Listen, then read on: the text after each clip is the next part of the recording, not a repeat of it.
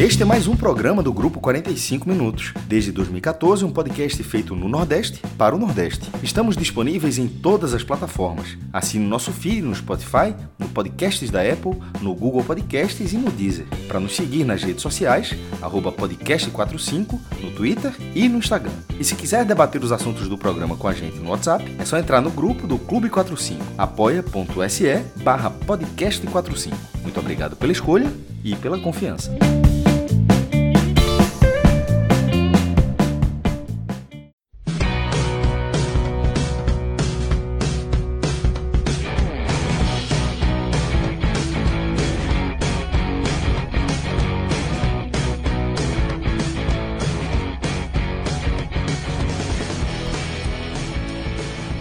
Boa noite, take 3 aqui, sejam todos bem-vindos ao podcast 45 Minutos, sejam todos bem-vindos e bem-vindas. Eu sou Fred Figueroa, estou aqui com Cássio Zirpoli, Cauê de Nish, e no programa desse domingo a gente vai ter dois eixos de análise. Primeiro, a vitória de virada do Sport sobre a Chape, 2-1 na Ilha do Retiro, um jogo de novo com duas faces, né? Primeiro e segundo tempo completamente distintos. Um jogo que, de novo, vai nos obrigar a fazer análises separando bem o ganho matemático, faltando apenas 5 jogos para o fim, do desempenho do time. Tá? Estou abrindo esse programa com Cássio Zirpoli e Cauê de Nish. E a segunda parte do programa, a gente ganha o reforço de Thiago Minhoca, que a gente sai da Ilha do Retiro, abrange o nosso leque de análise e mergulha no raio-x da Série B, tá? Falta um joguinho para completar a rodada, mas esse jogo não tem nenhuma relação direta ou indireta com a disputa pelo acesso, que é onde a gente está focando a análise do nosso programa, tá? Então é isso. Acho que agora podemos realmente começar a falar do jogo propriamente dito, tá? E a mergulhar na análise dessa partida decisiva, fundamental, mas que tem duas faces, né, desse esporte de Enderson Moreira. E eu vou começar fazendo análise dizendo o seguinte. Hoje é preciso começar pelo começo, pela escalação. E a escalação, ela traz uma surpresa, que é a formação de um sistema ofensivo com Wagner Love e Diego Souza juntos. Confesso que quando eu vi, não gostei, porque não vejo Diego Souza hoje pronto para entrar de frente. Não acho que a melhor forma de extrair as virtudes de Diego Souza é colocando ele no momento em que há uma intensidade física maior dos outros 21 jogadores em campo, tá? E me preocupava Wagner Love sem nenhuma justificativa depois de 11, 12 atuações terríveis, um jogador que não está conseguindo dominar a bola, ter mais uma chance. Mas eu queria ver em campo, vamos ver como ele posicionaria Alan Ruiz, como ele posicionaria Negueba, de que forma o Sport jogaria.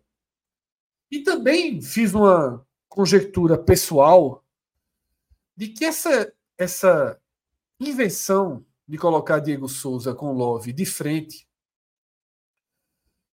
me cheirou, sabe, como uma espécie de colocar um escudo para Wagner Love. Por quê? Porque Wagner Love, ele vem de um processo de perda de saldo, de crédito com a torcida já muito longo. Vem jogando muito mal, era um cara que foi ídolo do time na primeira parte da temporada. O melhor jogador do time na primeira parte da temporada. Mas, desde a lesão, não conseguiu voltar ao futebol antigo. Tá? E foi perdendo força, menos confiante, sem conseguir jogar para o time, sem conseguir criar jogadas, sem conseguir finalizar. Teve aquela péssima entrevista não, aquele péssimo posicionamento que ele e mais alguns jogadores fizeram, que a gente chama aqui de Grupo Wagner, né? Se juntaram e fizeram um verdadeiro afronte à torcida, à parte da torcida que demonstrava alguma insatisfação mandando recado para ficar em casa, por exemplo, tá? E essa relação dele foi se desgastando com a torcida. Se desgastando a ponto de que sua escalação passou a ser questionável. Suas substituições passaram a ser necessárias dentro dos jogos. E na semana passada, em Caxias do Sul, essa relação foi rompida.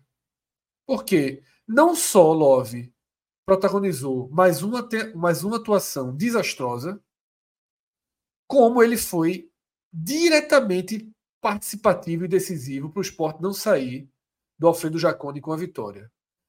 Perdeu um gol debaixo da barra, na frente do goleiro, ele tentou uma cavadinha e bateu um pênalti com uma falta de confiança misturada com displicência absurda.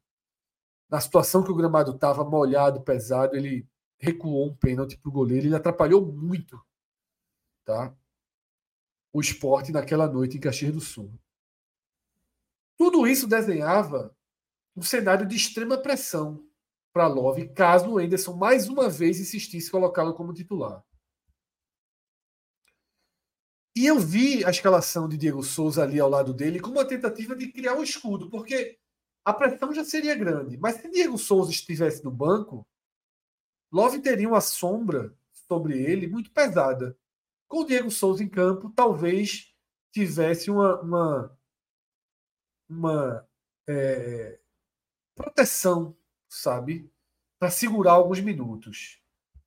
Aí aconteceu algo que eu até tuitei, não sei se vocês viram, se alguém filmou, mas não, na transmissão não estava aberta ainda. Quando o time está aquecendo, o sistema de som do Sport... O Daniel Leal da Diária filmou. Chama o nome dos jogadores, né? E o último, o sistema de som criou... Claro que... Eu vou chamar de inocentemente, para não usar outra palavra. Foi inocência para não usar outra palavra, porque ao meu redor estava todo mundo dizendo: porra, Wagner Love, como é que vai ser? Vai ser vaiado. O sistema gritou, né? Wagner, porque ele fala assim, Rafael, Thierry, né? E aí houve uma sonora vai, me surpreendeu. Eu não achava que Wagner Love seria vaiado daquela forma, faltando 30 minutos para o jogo. Eu não concordo que um jogador do seu próprio time seja vaiado, faltando 30 minutos para o jogo. Por mais que eu seja um crítico ferrenho ao que Love vem entregando nas últimas rodadas, nunca faltou vontade por parte de Love. Isso você consegue controlar no estádio vazio, no estádio com 26 mil pessoas. Exatamente. Esse negócio de eu concordo, discordo, não tem o que fazer, não. Assim, é a multidão, é a coisa boa. Foi estimulado pelo sistema de som do clube. Isso. Claro que de forma, um tiro pela culatra, de forma, né, inocente, mas criou um constrangimento, digamos assim, tá? E aí vem o jogo. E o jogo começa sem que o Sport consiga dar aquele sufoco básico que o Tombense, quando começa a partida, dá no seu adversário dentro de casa. O Sport não consegue mandar um recado. Não consegue dizer assim, ó, tô em casa, tem 26 mil pessoas me apoiando, eu vou aqui, ó, vou dar um sufoco. Ele não conseguiu fazer isso por um minuto. Pegar o time se arrumando, Fred. O Sport não consegue se aproveitar até do elemento surpresa de pressionar os caras enquanto os caras estão se arrumando. E o Sport, ao contrário, toma muito gol assim. Isso. Cauê, a Chape foi melhor do apito ao encerramento do primeiro tempo. Tá? Chegou a ter o Sport na roda, atordoado, sem saber o que fazer, errando saída de bola, errando tudo. E parte dessa falha, desse colapso do Sport, estava no posicionamento de Alan Ruiz, caindo pela esquerda. Love não fez o meio, ficava Love e Diego Souza, um aberto mais para a esquerda, outro aberto mais para a direita, e Negueba fechando a direita.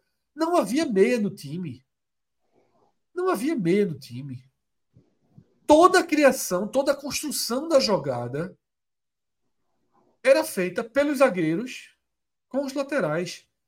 Fábio e Fabinho estavam distantes. Eles recebiam a bola de costa. toda a criação passava para o Sabino e para o Thierry, e depois para o Chico quando entrou. Tá? De fato, que a Chapecoense teve uma primeira finalização perigosíssima que Rafael Thierry corta.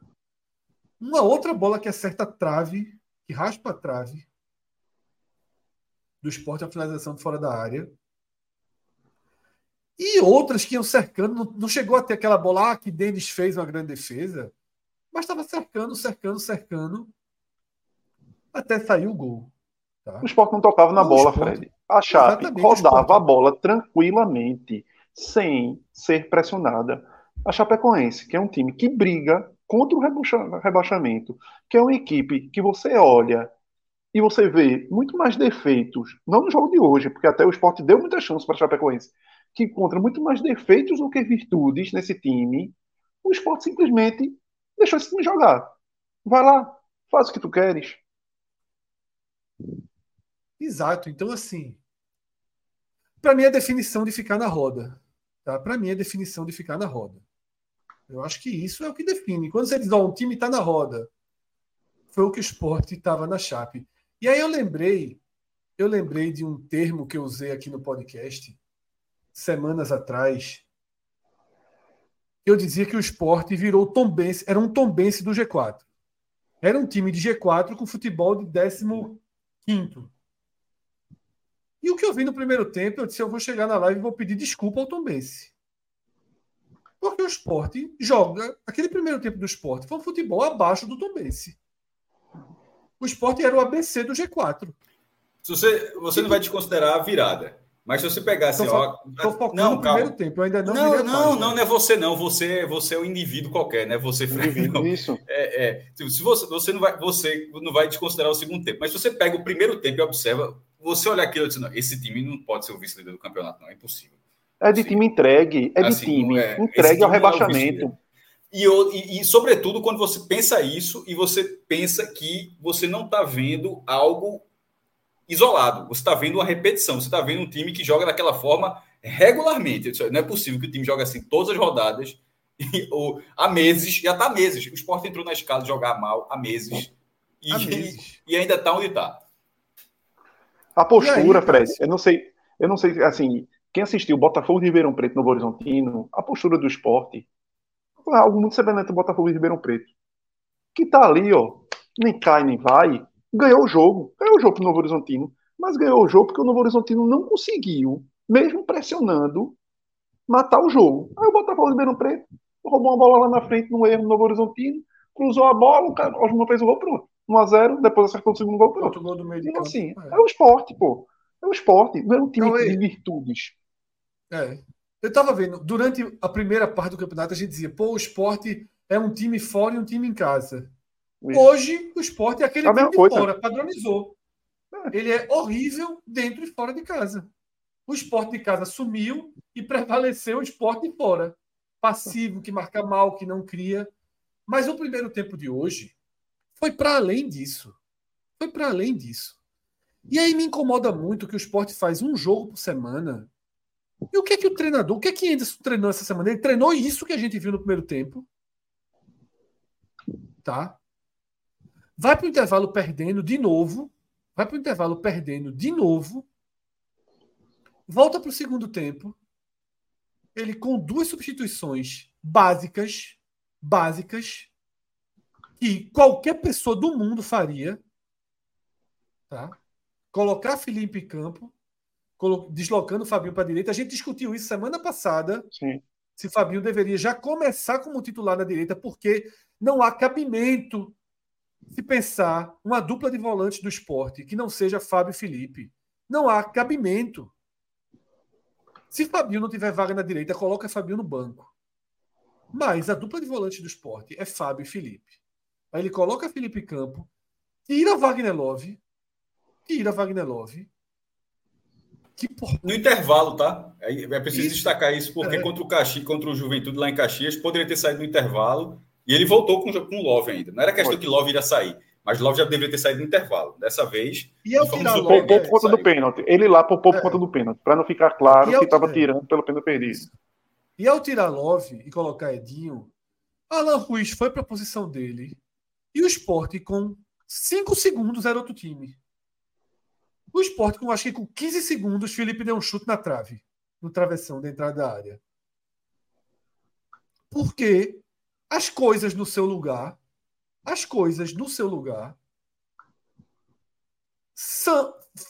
fazem com que o Sport atinja o mínimo suficiente para pegar uma Chapecoense e dominar, para pegar uma Ponte Preta e dominar. Essa Série B é fácil. Essa Série B, ela é de fácil a muito fácil. A liderança esmagadora do Vitória prova isso. A liderança esmagadora do Vitória... É o óbvio, prova. Fred. O Sport não consegue fazer o óbvio. O Vitória faz o óbvio. O óbvio isso. Nessa Série B. O Vitória faz. E é competente fazer. Pronto. E é competente. O Sport não consegue ser competitivo contra os piores times do campeonato. E aí o treinador precisa estar perdendo, fazer mudanças que dão essa competitividade. Eu escrevi algo no Twitter que eu vou trazer aqui justamente para finalizar essa minha apresentação e já comentário, que é o seguinte. Há um novo Sport surgindo. Nessa reta final do campeonato, há um novo Sport surgindo. Que é o Sport de Felipe, o Sport de Fábio, o Sport de Alan Ruiz, o Sport de Fabrício Daniel, o Sport de Diego Souza. Esse time está surgindo pelas frestas, pelas brechas, na marra do trabalho de Enderson. Por Enderson, esse time não existia. Tá? O que Felipe precisa jogar para ser titular é 3 vezes mais do que o que Fabinho precisa jogar para ser titular. É 5 vezes mais do que o que Ronaldo precisa jogar para ser titular. Esse grupo que você aponta aí bem... É quase que na clandestinidade, porque o treinador não quer. Não quer, na clandestinidade. O surgiu nas frestas do trabalho dele, porque o trabalho dele está indo numa direção. Esses caras estão arrumando espaço. O treinador está podando o time, o treinador está negando o time, porque ele quer jogar com os titulares de abril. Por que Felipe não foi titular hoje? Felipe entrou contra a Juventude, bateu bem de fora da área, 2 vezes, entrou, já deu um limão na trave. O que é preciso? O que é que Fabinho está jogando? Por que Fabrício Daniel não joga de titular? Por que Love é titular na frente de Fabrício Daniel? O que é que Fábio fez para ser esquecido por rodadas? Preterido por Ronaldo, preterido por Fabinho, preterido por todo mundo que apareceu. O que é que Alan Ruiz deixou de jogar para ser última opção, para entrar depois de Michel, para entrar depois de Peglo, para entrar depois de todo mundo? O que é que Enderson quer, pô? Fred, até sim, citando aí essas contradições, tu falasse o nome de um jogador que eu até estava pensando hoje, depois do jogo. Pego. Veja, mereceu sair do time, com certeza. Não era para ter tido a insistência nunca.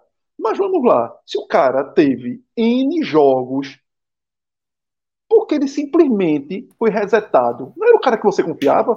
E eu não estou dizendo que eu queria Pego, não. Exatamente isso, Cauê. Não era que eu queria, não. É porque... Por que o cara sai de homem de confiança do substituto de Juba a simplesmente não ter uma linha mais na história? Eu ia dizer exatamente isso. O cara que assim que você olha uma titularidade absoluta, aí de repente quando o jogador fica um pouquinho de fora, simplesmente não faz a menor falta. Assim, ninguém em nenhum momento hoje pensou, porra, bota Peglo, porra, Peglo resolve aí. Exato. Cadê? Assim, sabe aquele assim, jogador que era a solução? O jogo vai correndo, as mudanças vão acontecendo, em nenhum momento você passa, diz quem é que vai entrar, em nenhum momento eu acho que hoje alguém pensou, o próximo é pego. Assim, não pensar no sentido, não com a cabeça de Enderson, mas pensar para o jogo especificamente, o que seria melhor nesse jogo. Eu acho improvável que alguém tenha imaginado que Peglo seria uma opção. Eu não, veja só, o jogador foi campeão mundial sub-17, pode render em outros clubes, pode render até no próprio Sport futuramente, mas pelo que ele fez até agora no Sport, eu estou comentando em cima disso, não havia, assim, E é o que Cauê acabou de falar. Eu ia até me antecipei, desculpa, Cauê, porque foi, eu estava pensando exatamente isso. O cara que era de uma titularidade assim, você, pô, a insistência, isso, a gente está falando de Pégolo, mas isso foi com vários jogadores ao longo do ano. Assim, porque de vez em quando é fácil falar de Pégolo, mas assim, era o que vinha sendo com Wagner Love. Na hora que detém a escalação de Love, não era mais o titular na cabeça de ninguém. Love que ajudou muito o Sport. Mesmo Ronaldo, passado, Henrique. Mesmo no ano passado não subiu, no começo desse ano, na Copa do Nordeste e na própria Série B, tanto que ele continua sendo artilheiro do time, é provável que termine a Série B sendo artilheiro do time, subindo ou não o Sport. Tem 12 gols, mas já é um turno inteiro, porque ele fez o gol lá contra o Sampaio Corrêa, que é o último jogo do primeiro turno, e agora já está 33 rodadas, ou seja, já foram 14... é isso mesmo. Já foram 14 rodadas do retorno, ele tem um gol, que é um gol sem querer. E foram poucas oportunidades que ele fez. Assim, é um e jogador sem ajudar, Cássio, porque teve outro momento então, da temporada, e tá muito tempo sem jogar, então, gol, mas ajudava. Então, isso. Assim, demorou. É mais fácil falar de Pégolo. Mas Love também cumpre esse papel dentro dessa lógica de que precisa acontecer muita coisa para sair. Love, ao contrário de Pégolo, não vai ser escanteado, porque Love, ao contrário de Pégolo, no esporte ele já mostrou alguma coisa. Pégolo nunca mostrou. Teve pouco tempo, claro, mas não mostrou ainda. E sobretudo ser jogador jovem, o cara que poderia fazer, mas ele pode ajudar, Love poderá ajudar o Sport de alguma forma, de outras formas, entrando no decorrer com o vice Diego Souza, mas nesse momento a titularidade de Love já era assim, beirando a afronta. Assim, porque pela falta hoje de sentido. Hoje foi um absurdo, Cássio. Hoje foi um absurdo. Sobretudo hoje, naturalmente, estou falando de hoje. Hoje foi um absurdo, assim. Eu repito o que eu falei. A sensação que eu tenho é que para Alan Ruiz poder jogar, tem que jogar 3 a 4 vezes mais do que Jorginho, do que Pégolo, porque senão ele não joga. Felipe tem que entrar e jogar o que jogou. Para ver se talvez seja titular contra o Ceará. Talvez. Por que Fábio saiu desse time? O que é que Ronaldo jogou esse ano acima de Fábio? E olha que foi um bom ano de Ronaldo. Tá? Por que Fabrício Daniel foi durante tanto tempo o último da fila? Michel é melhor do que Fabrício Daniel? Negueba é melhor do que Fabrício Daniel? Que já virou titular? Assim, existe uma... É o que eu falo, esse time, esses jogadores que estão definindo os jogos em favor do esporte, Fabrício, Felipe, Alan Ruiz, esses caras estão definindo os jogos a favor do esporte. Esses caras estão ocupando espaço que Enderson não consegue vetar. Porque onde Enderson pode impedir, ele parece tentar impedir. Hoje, de novo, o primeiro tempo, a escalação é um acinte. O time jogar o que jogou sem uma mudança no primeiro tempo é uma cinte. Ele esperava o quê? Que fosse mudar o quê naquele primeiro tempo? Com a Chape colocando o Sport na roda na ilha, como a Ponte colocou. A diferença é que a Ponte batia mais na barra e os gols saíram. Essa é a única diferença. Tá? Eu acho que a Enderson não ter sido demitido depois do empate contra a Ponte Preta deixou o esporte de forma definitiva ao Deus dará nesses últimos 5 jogos. O esporte tem 4 pontos de vantagem, a matemática é boa, mas eu não tenho... Vai na correnteza, hoje, Fred. Vai na correnteza. Hoje, confiança. Se a correnteza jogar para a Série A, vai para a Série A. Se a correnteza jogar para ficar na B, vai ficar na B. É isso. Eu não tenho confiança hoje de que se os adversários conseguirem... Esses 4 pontos ajudaram um pouquinho, assim, para ter um mínimo também de segurança. Mas o empate teria sido brutal hoje. Porque mesmo com 4 pontos, isso que o Fred está falando, eu tenho certeza que ele tem consciência da tabela, tá? Ele não está falando sem detalhar da tabela, não. Mas o Sport tem 4 pontos sobre o quinto, faltam só 5 rodadas e realmente você consegue enxergar um risco. Muito risco. Muito grande. Muito grande. Eu acho que assim, a esperança continua sendo o que aconteceu nessa rodada. Londrina tira ponto de Juventude, Guarani empatar, Novorizontino perder. Porque se esses caras... Se esses times somam os pontos, eu acho que o Sport não tem força para acompanhar. Tá? A não ser que o treinador, em algum momento, aceite que os que estão melhor têm que jogar. Tá? Mas eu não sei se ele vai, aceitar, tá? Temos uma série de superchats aí. Vamos dar uma primeira passagem por eles para não ficar depois, né, um acúmulo muito grande de superchats. Alan, se você puder ir colocando... E aproveitando, já que é uma hora que a gente fala com o chat, fala com todo mundo, pô, a gente tá com 1.180 pessoas aqui na live. Porra, é realmente assim... Obrigado a galera que tá acompanhando a gente aqui. Tem sido uma tônica, tá tendo uma crescente desde que a gente começou a fazer esse raio-x. Acho que tá dando muito certo essa fórmula. Mas hoje, especificamente, a turma chegou da ilha... E gente de outras torcidas também, naturalmente, tem muita gente do Vitória aqui também está interessado, como tem sexta-feira. Sexta-feira, tá uma... muitos torcedores do Vitória. É, foi, bateu, eu estava até falando. 800 chegou a bater 900 em um momento, e agora está de novo a esse momento. E o like aí, né, Cássio? A turma lembrando aí. Bota. Já, mas hoje está até bom, metade da galera já deixou o like. Tem 500 likes, geralmente é um terço, menos de um terço. Hoje está beirando 50%. Hoje a turma está mais atenta. Alan, vamos começar o superchat. E o número de inscritos, vou ver se hoje termina 21.2, tá? 21.1 ainda. Alan, vamos começar o superchat pelo último que entrou, tá? Porque tá bem linkado com o que a gente acabou de falar. Vamos começar hoje de trás para frente. Grande André, sempre presente, né? André Luiz Araújo. O Sport tem risco de não ganhar nenhum ponto nos 3 próximos jogos. Tem. Porque o Sport correu o risco de não ganhar ponto nos últimos 3 anteriores também. Tem. Mas tirando, assim, tem... tirando o jogo da chuva, rapidinho, Cássio, tirando o jogo em que não havia condição de gramado, foi o jogo que o Sport jogou melhor. Quando igualou ali, que ninguém podia jogar futebol, o Sport conseguiu jogar melhor. Tirando esse, o Sport correu muito risco de não pontuar com o Avaí, com o Ponte e com o Chape. Conseguiu, o Sport ao tempo não perde. Mas eu acho que tem um pouco de alarmismo. 8 jogos sem perder. É isso que eu ia dizer, né? Veja só, não dá para dizer que o time tem um risco, claro que tem um risco.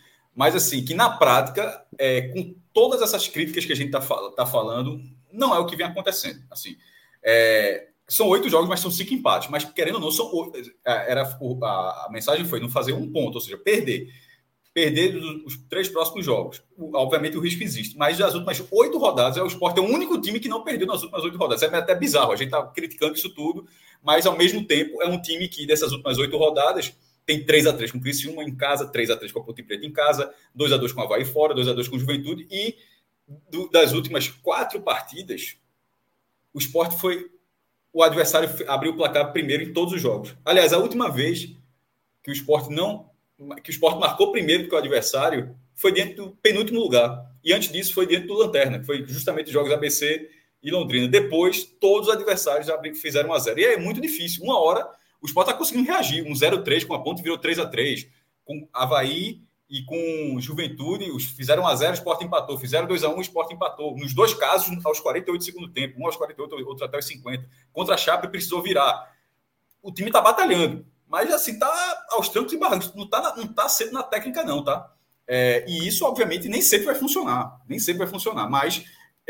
embora eu veja todo esse risco, eu não consigo também dizer que esse futebol é um futebol que não vai somar nenhum ponto, porque até ponto esse time vai fazer. Eu não sei se vai ganhar, e aí é um problema, porque se não ganhar, ele pode ficar para trás. Não adianta só não perder. Não adianta só não perder. Mas o time está sendo, pelo menos, difícil de ser batido. Tá lutando, ele está. Isso não dá para tirar desse time do Sport, não. Não, luta não falta. Eu acho que o jogo lá de Caxias deixou isso claro, como eu falei, né? Na lama...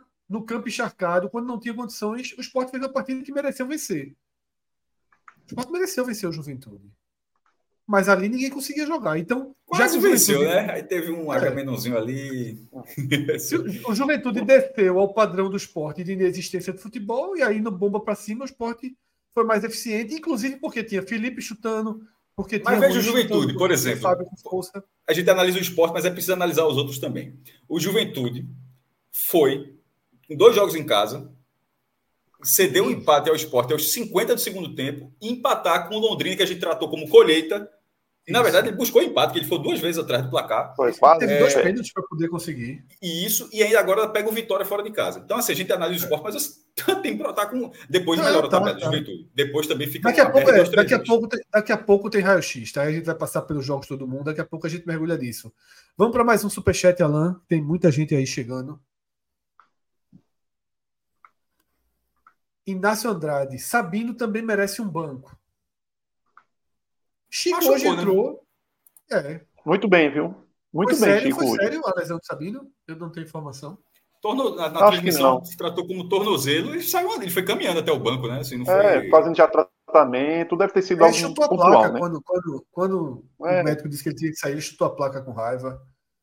Veja, eu não faria essa mudança, não. Tá? Essa mudança eu não faria, não.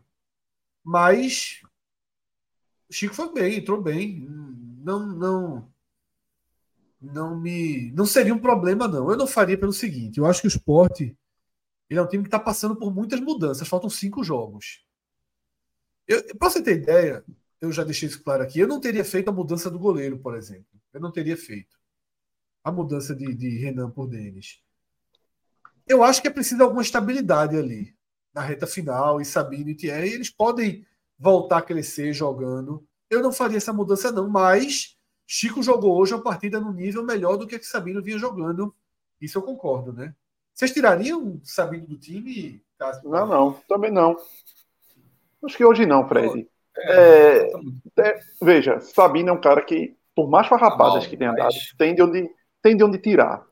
Sobretudo com o Thierry. E já é um setor que já está com tantas problemáticas, tem tanto problema ali no gol, então é você tirar uma dupla que já é acostumada a jogar, para botar o outro zagueiro. Mas também estou sem confiança, tá? É só um escolha, mas está muito nivelado por baixo, porque a fase de Sabino realmente não é boa, tá? Assim, o sistema defensivo pode tomar gol todo jogo, assim, por vários fatores, mas um deles é o próprio Sabino. Mas hoje a defesa não falhou, não. O que mas tomou gol, né? Assim, não impede, mas não impede. Veja só, é um fato, não impede. O time tem que... Faz 4 jogos que para pontuar, e o Sport tá até pontuando, tem que buscar. Total. Para fazer um ponto. O Sport tá fazendo 2, 3 gols todo jogo, pô. Inclusive, isso é muito maluco. 2 contra a Bahia, 3 com a Ponte, 5, 2... Veja só, nos últimos 4 jogos, o Sport fez 9 gols e só somou 6 pontos, pô. Era para ter muito mais, tá ligado? Disputou 12, somou 6 e fez 9 gols. 9 gols é um índice muito bom. Antes do Avaí foi o quê, cara? Foi 4 contra o Londrina. Foi 4-0 no Londrina. Aí 1-0 com o ABC, o 3-3 com o Criciúma. Gol o time faz. Faz gol todo jogo. Mas tá tomando demais. Mais um superchat, valeu, Inácio. Torcedor Palhaço. Opa, Torcedor Palhaço voltou a ter personagem, viu? Trocou carreiras por um palhaço e hoje está usando o presidente. Subiu de nível. Todo mundo achou que o Torcedor Palhaço tinha dado uma ré ali. Ele hoje está com a imagem de Uri Romão. Dê essa ré de novo, meu. Você arruma. Dá para fazer a crítica. Eles vão entender. Volta ali para eu poder ler, Alan, a mensagem dele. Nem consigo culpar mais Enderson. Essa maior culpa já não é dele. Time omisso em campo igual o presidente. O torcedor não aguenta mais. Eu tenho 2 comentários a fazer aí em relação à mensagem, né, desse torcedor, que é um personagem já aqui do nosso programa, está sempre presente e sempre mostrando a insatisfação. Veja, a sustentação que a direção do Sport deu a Enderson foi muito além do aceitável. Eu já enxerguei alguns fins de linha no trabalho dele. Mas o 3-0 da Ponte Preta no primeiro tempo ali era o fim da linha absoluto. Porque aquilo ali vinha acontecendo, eu falei. Eu acho que foi uma leitura muito equivocada de várias pessoas que o Sport jogou bem contra o Criciúma. O Sport, na verdade, foi muito letal contra o Criciúma. O Sport jogou muito mal contra o ABC. O Sport jogou muito mal contra o jogo foi 4-0. E eu falei aqui, quando o jogo estava 2-0, eu não tinha segurança que o Sport venceria o Londrina. O Londrina teve chance no 0-0, no 1-0, no 2-0. Fez gol anulado por VAR. Tá? Mas a direção resolveu se apegar ao G4. Se apegar... ao trabalho de abril, eu vou chamar sempre o trabalho de abril ali, que é o grande momento de Enderson, né? E Enderson, o que mais me deixa... O que mais questiona a postura da diretoria é que esse esporte que eu falei que está surgindo das frestas de Enderson é o esporte que a diretoria trabalhou para contratar, pô. A diretoria foi lá, trouxe Alan Ruiz. Enderson não joga. Trouxe Felipe, não joga. Trouxe Fabrício Daniel, não joga. O treinador bloqueou os reforços que chegaram. Porque a diretoria que a gente bate tanto, com razão, por causa dessa forma passiva com que deixou o Enderson conduzir o esporte a esse nível de futebol que o esporte joga hoje, horroroso, tá? Essa diretoria conseguiu trazer reforços razoáveis. O esporte talvez hoje tivesse uma outra pontuação, um outro nível de futebol, se esses jogadores tivessem jogado mais vezes. Se ao invés de a gente ter Peglo jogando 5 ou 6 partidas como titular, a gente tivesse Fabrício Daniel, que jogou melhor que Peglo todas as vezes que entrou. Tá? É muito difícil entender. Então, assim, eu concordo que a culpa já está muito acima de Enderson, mas o que Enderson tem feito dia a dia, semana após semana, Enderson também não se ajuda. Enderson não abre mão dessa lógica torta dele, tá? De dar prioridade ao time de abril, aos jogadores de abril. Tá? E não muda, Fred. Ele não muda sistema de jogo, Fred. Durante os próprios jogos. Não estou nem dizendo que ele é... Ah, vou resetar e a partir de agora eu vou montar um esquema de jogo novo para o resto da competição. Não, eu não estou nem cobrando isso. Que poderia até ser cobrado, já que não vinha dando resultado. Mas dentro do jogo, coloca uma oportunidade... Os 3 volantes jogando como 3 volantes para tentar reter mais a bola, tentar ter a bola mais nos pés.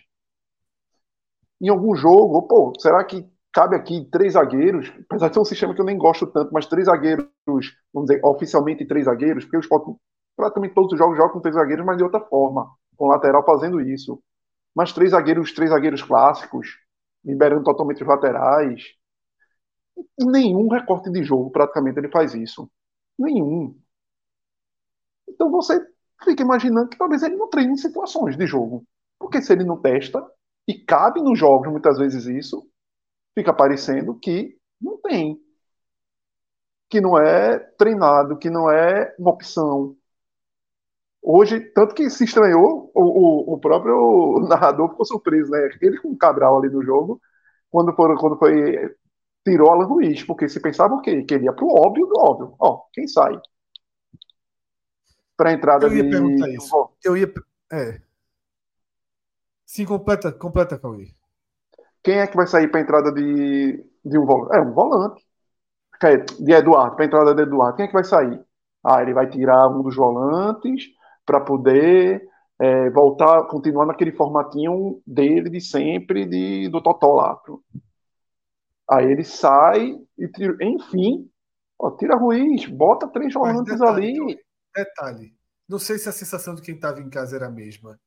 No estádio, todo mundo imaginava que assim sairia Diego Souza. Diego Souza tinha caído na jogada anterior. Ele tinha pego a bola, ele caiu. Estava se arrastando. E Diego Souza deu entrevista no final do jogo dizendo que se surpreendeu em não ter sido tirado. Tá? Exatamente. Agora, sem conseguir ajudar no sistema defensivo, era uma substituição que era óbvia, né? Havia um risco. A Chape estava tentando explorar Fabinho ali pela direita. Até de lesão, Fred. Até de lesão em Diego. Exatamente. Mas Diego ali na maciota, nos minutos finais, foi segurando, né? Vamos para mais superchat, por favor, Alan. Mais 2 vitórias. João Oliveira, grande João. João fala em mais 2 vitórias, aí cancela o grupo Wagner e reinicia o comando. Eu vou deixar para a gente comentar o superchat de João quando a gente chegar no raio dizer o seguinte, falar da matemática. Não sei. Só dizer o seguinte, não sei. Se 65 pontos, com excesso de empate que o Sport tem, talvez precise de pelo menos um pontinho. Mas a gente fala mais para frente. Daqui a pouquinho. Minhoca, não tire seu microfone do mundo agora. Só sinalize com as mãos para que a gente possa entrar no raio-x daqui a um pocão. Tem mais superchats aí na fila. Matheus de Albuquerque. Obrigado, Matheus. Contra a Chape Ponte, ficou claro que o Sport tem material humano para subir. O problema é Enderson. Abraços à melhor mesa redonda de futebol do Nordeste. Matheus, obrigado pela força, obrigado pelo abraço, né, pelas palavras. E aí, Cássio, Cauê, Minhoca, se quiser participar desse... É o que a gente falou até aqui, né? Sim. Existe, eu repeti, existe um novo esporte surgindo nas frestas do trabalho. Ou pelo menos uma possibilidade, porque esse novo esporte assim, a gente não sabe, falta tão pouco assim para saber como seria esse time. Mas que existe material humano para tentar algo. Assim, não precisa... Pelo menos esse outro esporte finaliza bem demais de fora da área e aumenta a sensação de pressão. É porque para tentar que um outro esporte, para dizer que podia ser tudo tão diferente, eu não sei se podia ser tão diferente, não. Mas eu consigo ser convicto, eu acho que melhor dava para ser. Assim, eu não me abraçaria tanto ao erro como vem sendo... Porque a gente falou, alguns jogos, a escala mudou muito. Era alguns jogos, algumas semanas, algumas rodadas, né? Algumas semanas. Aí vou frisar de novo. O Sport está na escala de meses. Tipo, é muito tempo, meses. Tipo, não são 2 meses, são alguns meses desse jeito, pô. Assim, é inacreditável ainda que o time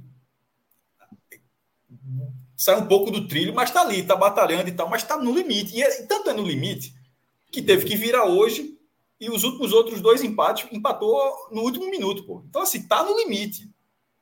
Mas também está no limite para acontecer a besteira. Ganhou no limite do ABC no último minuto, quando o Criciúma cedeu um gol no último minuto, ou seja, é um time que está no limite para o bem e para o mal. E obviamente, por tudo que o Sport vem nesse ano, pela lei que tem, pelos adversários que tem, não precisa ser uma campanha no limite. Era para ser uma campanha. Pode subir, tomara que suba naturalmente, eu torcer para subir. Mas não precisa ser um acesso no limite. Um acesso, tipo, comparando com o próprio Sport, um acesso 2011. Não é daquele jeito. Era para ser um acesso 2006, um acesso 2019. 2019, pô. Era para ser um acesso 2019. É, daqui a pouquinho eu leio, Alan. Segura só um pouquinho. Porque tem um ponto aí que eu queria falar que até me fugiu agora. Me fugiu. Eu tava... Ah, lembrei. Quanto tempo o Sport joga mal, né? Para mim, a última grande atuação do Sport foi o Sport 2, Ceará 0. Ou seja... completou um turno. E ali já foi uma exceção dos jogos que já vinham sendo ruins, viu, Fred? Porque hoje foi simbólico para mim. Qual foi o jogo que eu virei a chave no meu tom de críticas ao Sport? Teve um jogo que eu virei a chave. E a partir desse jogo, eu parei de tratar os empates fora de casa. Exatamente. Os empates fora de casa como tá na morosidade, tá controlando... É, podia chegar a atropelar. E eu vi que o problema era mais crítico, que o problema era maior. Foi o empate com a Chape, onde o Sport não teve a postura básica de valorizar o resultado. O Sport hoje, na Ilha do Retiro, em casa, valorizou muito mais o resultado dos minutos finais do que um turno atrás. Um turno atrás o Sport estava ganhando da Chape lá dentro. E aos 43, 44, 45 do segundo tempo, estava jogando como se fosse um amistoso. Hoje foi goleiro fazendo cera, jogador caindo, brigando, se arrastando, se prendendo bola no ataque. Tomou 2 amarelos de cera. O do goleiro, inclusive, acho que até foi até excesso. O Diadinho no escanteio e um de Denis. O Diadinho foi um excesso absurdo. Mas eu acho que o excesso maior foi o de Denis. Foi tão excesso que tirou a paciência do juiz que deu mais 1 minuto. E esse um minuto a mais... Sim, o de Denis foi certo de Denis. Edinho não fez cera, pô. É excesso do juiz, no caso, tá falando. O Sport ainda queria... O Sport ainda estava tentando terceiro gol. Sim, então, o excesso do juiz. No caso, o excesso do Sport, eu estava falando do próprio Sport. O Denis excedeu e o juiz deu 1 minuto a mais. E nesse minuto adicionado, esse que era 6 virou 7... A Chapecoense teve um lance de gol que Chico tirou dentro da pequena área de costas. Uma cabeçada que ainda virou escanteio. Aquilo era bola de gol. E isso teria sido no minuto a mais por causa da cera do tiro de meta.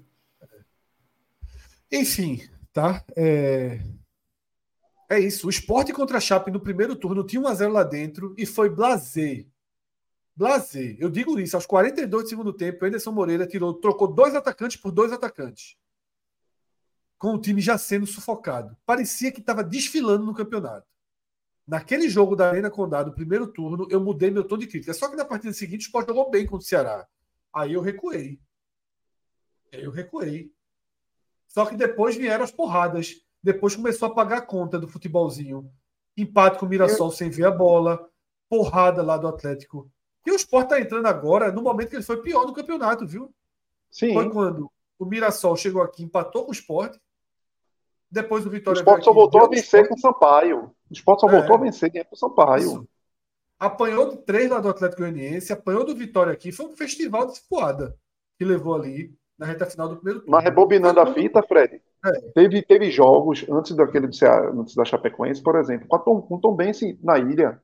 Eu até apontei o Sport ganhou de 3-2, mas foi assim, porque o Sport foi muito cirúrgico. Perfeito, né? Muito cirúrgico. Então ali... eu me lembro bem já pontuando algumas coisas do Sport, porque o Sport tinha deixado de ser aquele time que criava uma enormidade e que não tinha tanto um índice alto de aproveitamento de fazer gols, e tinha se tornado um time que criava 3, mas fazia os 3, e estava começando a dar sinais de que o sistema defensivo iria farrapar mais, porque não tinha condições de você tomar 2 também, sim. Não tem condições de você chegar contra a Ponte Preta. Eu lembro muito daquele jogo. Eu lembro demais daquele jogo também. Pois é, Alexandre fazendo um gol debaixo da barra do Sport. Alexandre, que é aqui no interior de Pernambuco, pela Tombense, fazendo um gol debaixo da barra. Porque a Tombense chegava tocando.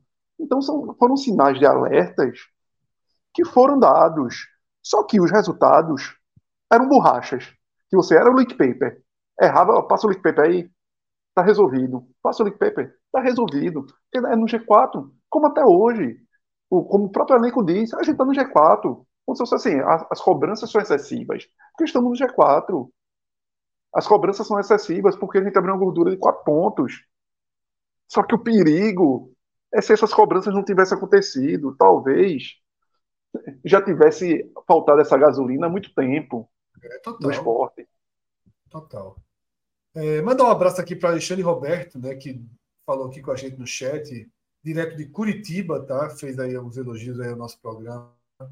Obrigado pelas palavras, obrigado pela audiência, Alexandre. Tem muita gente de outros estados do... O cara torce por qual time? Brasil. Ele é muito... Ele não falou aqui, ele pode ir no próximo comentário trazer. Não sei se ele é nordestino e está morando em Curitiba, ou se ele... Saber, no próximo ele responde aqui. Clécio Lima fez uma informação, trouxe uma ponderação importante, viu, Cauê? Liquid paper... É antigo, viu? Não existe mais, não? A turma não usa mais, não? Não, deve existir. Meu amigo, eu não escondo minha idade, não. 1980, rapaz. 43. Não, mas peraí, agora eu achei curioso. A turma usa caneta e tal. Apaga com que tem algum químico novo por aí? Como é que é isso? Eu acho que é liquid. Não, mas eu acho que é liquid paper ainda. Não sei se a empresa existe ainda, mas... ROX, né? Que também fala que a Ederson Vasconcelos também tinha esse. Também era chamada sigla, ROX. Corretivo, enfim. É isso. Vamos para mais superchat, por favor. Márcio Santos Rigor. Grande Márcio, obrigado pela força. Foi contra o jogo... Foi contra o Vila Nova que o Vitória caiu em 21. 2021, e agora será contra o Vila Nova o acesso do Vitória. Márcio, seria... assim, futebol permite... parece de propósito, assim. É um negócio assim que o futebol caminha... para alguns dados desse tipo que são inacreditáveis. Se isso acontecer assim, é muito emblemático. Alan, deixa eu te fazer um pedido, Alan. O que não for relacionado ao jogo do esporte e for relacionado a outras coisas da Série B, guarda para a gente usar na hora do raio-x da Série B, porque a gente fala mais do Vitória, a gente vai passeando pelo... Mas já que trouxe na tela só um adendo. Isso que ele está falando do jogo do acesso do Vila Nova... mas é para ser o matemático do matemático, porque esse jogo não é o próximo. O próximo é contra o Juventude. E se o Vitória ganhar a Juventude, vai chegar a 67 pontos. assim, pode até não subir matematicamente, mas pelo amor de Deus. Né? Vamos lá. Rodrigo Araújo. Pergunta muito boa de Rodrigo Araújo. Se o Sport subir, será apenas pela incompetência dos adversários? Não, Rodrigo. Não. O Sport tem qualidade técnica embarcada. Não existe essa expressão, né? Esse carro tem tecnologia embarcada. O Sport pode ser acesso culposo, mas ainda assim você tem que fazer alguma coisa. O Sport tem uma qualidade técnica embarcada. O Sport chega no segundo tempo contra a Ponte Preta, dá um sufoco e faz 3 gols. Tá? Se você pegar o Mirassol e botar Mirassol, 3-0 para Ponte, busca aí. Não busca nunca. Tu desse um exemplo muito ruim, Fred. Porque o Mirassol fez exatamente 3-0 na Ponte. O Mirassol fez os 3 gols, só não levou os 3. Não, só então, eu sei. Mas tô brincando. Mas ele poder de reação. É porque foi um pouco antes, mas só achei. Foi só curioso. Não, eu falei assim, pegar, levar 3-0 de você. Tem 45 minutos para virar. Vira aí. Sabe? São poucos times que conseguem ter, na qualidade técnica, no recurso. Tá, veja só, Alan Ruiz reserva. Alan Ruiz é titular em outros times da Série B. Tá? Fabrício Daniel reserva. Fabrício Daniel seria titular em outros times da Série B. Tá? Fred, o Sport montou o time que quando a gente foi lá atrás para fazer o raio-x dessa Série B, pelo que o Sport vinha demonstrando, jogando futebol, não apenas resultado, mas sobretudo desempenho, que o Sport chegou a perder uma final de Copa do Nordeste, mas o Sport era o melhor time desta Série B. É. E era o melhor time de futebol com até uma certa vantagem. Não, e isso teve muito mérito. Mas acho que isso foi até 10 rodadas do primeiro turno. Aí, não, mas é só para mostrar, Cássio, que o Sport também tinha seus méritos. Enderson também teve seus méritos. A diretoria do Sport também teve seus méritos. Mas deitaram em cima desses méritos e simplesmente acharam que com aquilo ali resolvia. Que a maratona se resolvia com 500 metros, com 1 quilômetro, e não é assim. Isso. Que ninguém iria conseguir entender como esse time do Sport funcionava e achar soluções. Como se tudo fosse acontecer, como se Love fosse jogar o que jogava, mesmo com a idade que tem, a mesma coisa, como se a saída de Juba fosse efetivamente dar em nada, que o Sport ia arrumar qualquer pessoa que você botasse ali ia resolver. Então, assim, flertou porque quis. Agora, criou algo que foi o legado, de alguma forma, para ter essa pontuação para estar aí. Senão, não estaria nem brigando. Senão, não teria nem esse background de alguma forma para chegar e virar esses jogos, porque a qualidade técnica existe, a qualidade individual existe, por mais que o treinador venha jogando contra em vários jogos, por mais que esse time jogue contra em vários jogos, por mais que esse time não tenha energia, por mais que esse time seja muito passivo em vários jogos na marcação, não é em ser aguerrido. O time até é aguerrido para brigar, para lutar, para reagir, mas falta vontade, não.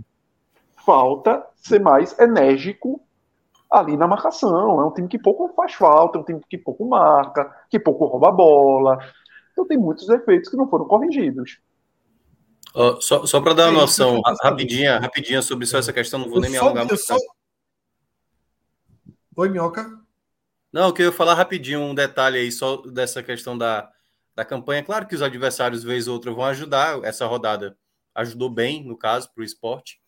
Mas só um detalhezinho, o Sport, por exemplo, tem a segunda melhor campanha como mandante dessa Série B. Assim, tem um ótimo desempenho dentro de casa. Se você olha os últimos 10 jogos, o Sport vem fazendo gol de maneira sistemática. Nos últimos 7 jogos, o Sport marcou 17 gols. Então, assim, ele tem um poder de fogo muito grande. A grande questão é porque o Sport, muitas vezes, fora de casa, se a gente fosse falar fora de casa, o Sport é do nível da turma ali do meio.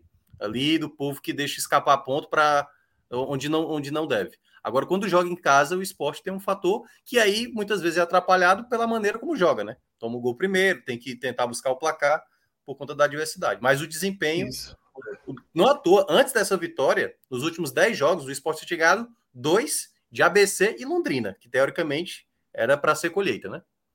Teoricamente não, é colheita, né? É colheita. O que acontece é isso. Desde o jogo da Chape, eu falei isso há pouco. Eu parei de usar a expressão de que o Sport é o melhor time da Série B, babá. Ali contra a Chape, eu disse, meu irmão, veja só. Não tem, não. Não consegue lidar contra nenhum adversário, como é que tem o melhor time? E a partir dali, as coisas vêm nesse formato meio se arrastando mesmo, né? Vamos para mais um superchat, por favor, Alan. Já tem 18 ainda. João Vitor Teixeira, tá? Não vou acompanhar ao vivo, tá? Mas segue o dízimo. O Enderson é patético. Não consegue acertar uma escalação. Diego Souza e Wagner Love juntos hoje foi o auge da burrice. Com essas e outras palavras aí, foi isso mesmo. Valeu, João, pela força, mas é isso. Para mim, vai além de burrice, tá? Para mim, vai. Porque burrice, para mim, é se ele achasse que era porra, vai jogar muito. É porque eu acho que não é dessa forma que ele faz. Eu acho que ele segue uma lógica que é aquilo que eu falei. Não, é a lógica de hierarquia. Um pouco de Roger. Outros treinadores também, mas que de forma verbalizada, de Roger Machado e tal. E assim. E tem que acontecer muita coisa para o cara perder o lugar. Tipo, muita coisa de verdade. Até exatamente. O time pode, meu irmão, pode passar rodadas assim, e as coisas vão, outras pessoas vão melhorando, outros jogadores, outras peças vão rendendo mais, mas não muda. É exército. Taticamente, exército. Fred, para isso... Soldado, cabo, coronel, tenente, enfim, tem hierarquia. Para isso dar certo que ele planejou, primeiro, o Sport tinha que ter o domínio da bola. Para poder esses caras jogarem perto um dos outros.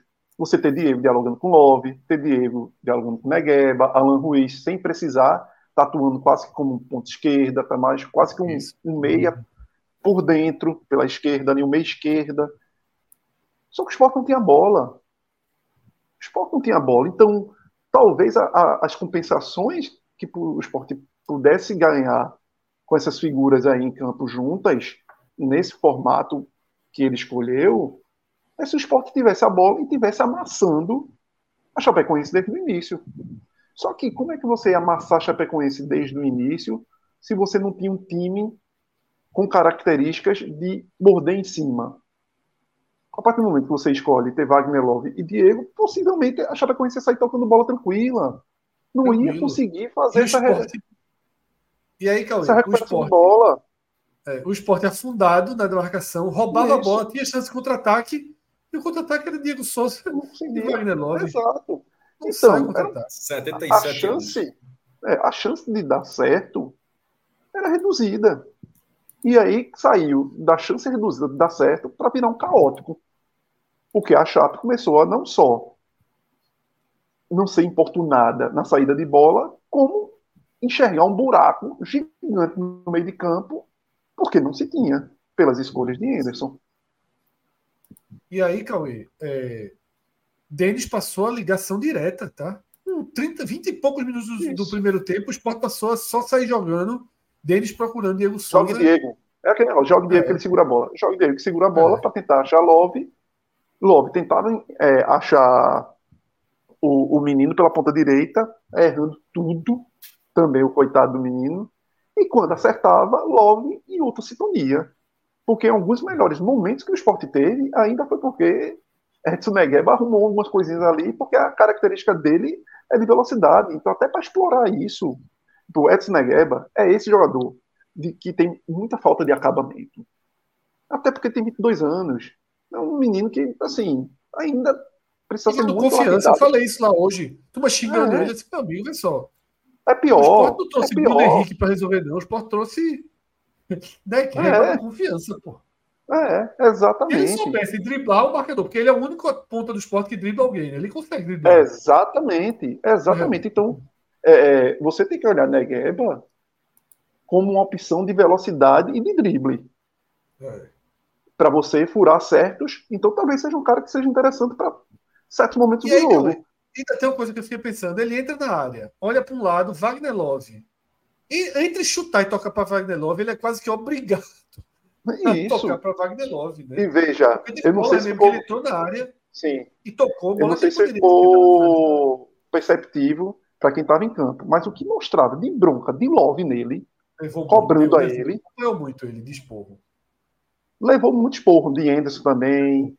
Então, o menino que Diego já tem 22 anos, Diego Souza, por erros de bola, e às vezes era o erro da turma. E ele levava a culpa também, que é aquele negócio. É como se fosse um infantil. O menino, sobra aí. Teve uma hora que o Love errava a bola e dava esporro nele. Pô, Teve uma hora que Diego Souza pegou ele lá na intermediária do Sport, estava abraçado com ele conversando. Tipo, não estava dando ainda, como que só? Levou o esporro e tal, mas vem cá, faz isso e tal. Abraçou ele, é diferente. Teve uma bola que Love errou a bola, a devolução e foi dar esporro do menino. Exatamente. Vamos mais um superchat. Pedro Henrique Costa, valeu Pedro. Sinceramente, acho que a crise técnica do Sport é provocada por Enderson por insistir em jogadores que não estão jogando nada. Não, o Sport joga parte dos seus jogos com -1, -2 em campo. Não tem tempo que funcione. É por aí, mas... Não só isso. Eu discordo uma discordância minha de Fred, mas, por exemplo, eu acho que o Juba faz falta ao Sport. Assim, muita falta. Faz. Via muito mal também. A crise já tinha ele. A nossa discordância é a escala. Eu acho que faz uma grande falta. Você primeiro já disse, não é uma grande... Desde que saiu, nunca mais perdeu. Tem essa estatística. tem essa estatística aí. Vamos torcer, então. Né? Mas falta muito mais... Talvez, Fred, também falte... muito mais falta pela falta de reposição. Exatamente. Eu acho que Juba faz bastante falta. A cabeça de área, a queda técnica da dupla de zaga é grande. Passaram a falhar muito. Os volantes, assim, o Sport não teve uma dupla de volantes esse ano. Assim, tá tentando até... Já... Fábio Matheus está tentando, mas não consegue ganhar posição na visão do técnico, tomara que finalmente tenha conquistado. A lateral direita, que chegou a ser um ponto seguro na Copa do Nordeste, Eduardo caiu muito para a audição, Everton muito mal, Rosados assim se firmou. Pode ter três laterais, ainda usa até um quarto do Fabinho. O lateral esquerdo... Juba. Exato, isso que eu ia falar. O lateral esquerdo perdeu. Era dos reforços do Sport, talvez tenha sido um grande reforço.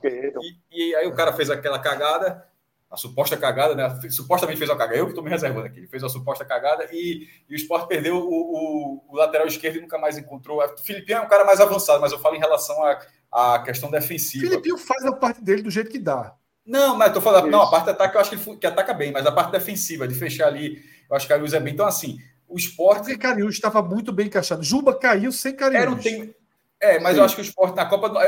desse quando você vai crescendo na temporada, né? Ali na Copa do Nordeste, em determinado momento, aquele time era o melhor time que o Sport teve nesse ano. Total.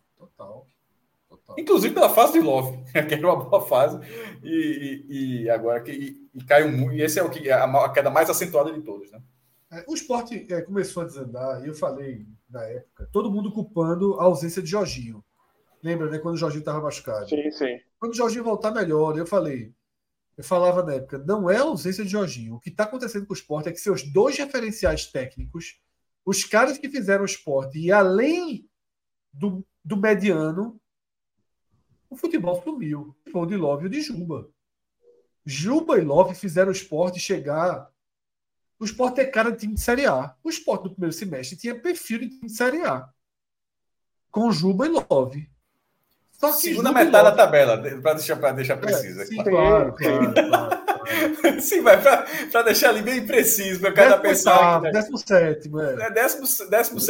16º, vai estar falando isso aí. E bateu o Curitiba, bem batido, por exemplo, né, na Copa do Brasil. Veja só, todos os jogos que fez de primeira divisão foram poucos, mas foram jogos duros. Ganhou 6-0 do Bahia, ganhou do Curitiba, ganhou do São Paulo. Casa. Era um time competitivo. Perdeu e ganhou do São Paulo. Mas, na hora que sumiram os referenciais técnicos que faziam o diferente, porque quem entregava o diferente era Juba e Love, os dois caras pararam de produzir assim ao mesmo tempo. Aí foi Cariús que saiu, foi Jorginho que saiu. Talvez eles tenham uma interferência no todo. Mas Juba e Love, né, fazem muita falta. Juba... Repito, mesmo jogando vinha muito mal, mas muito mal mesmo. Mas é melhor do que pego, obviamente. É melhor do que pego. Aí é um negócio que não tem nem caminho, nem discussão. Vamos para mais um superchat.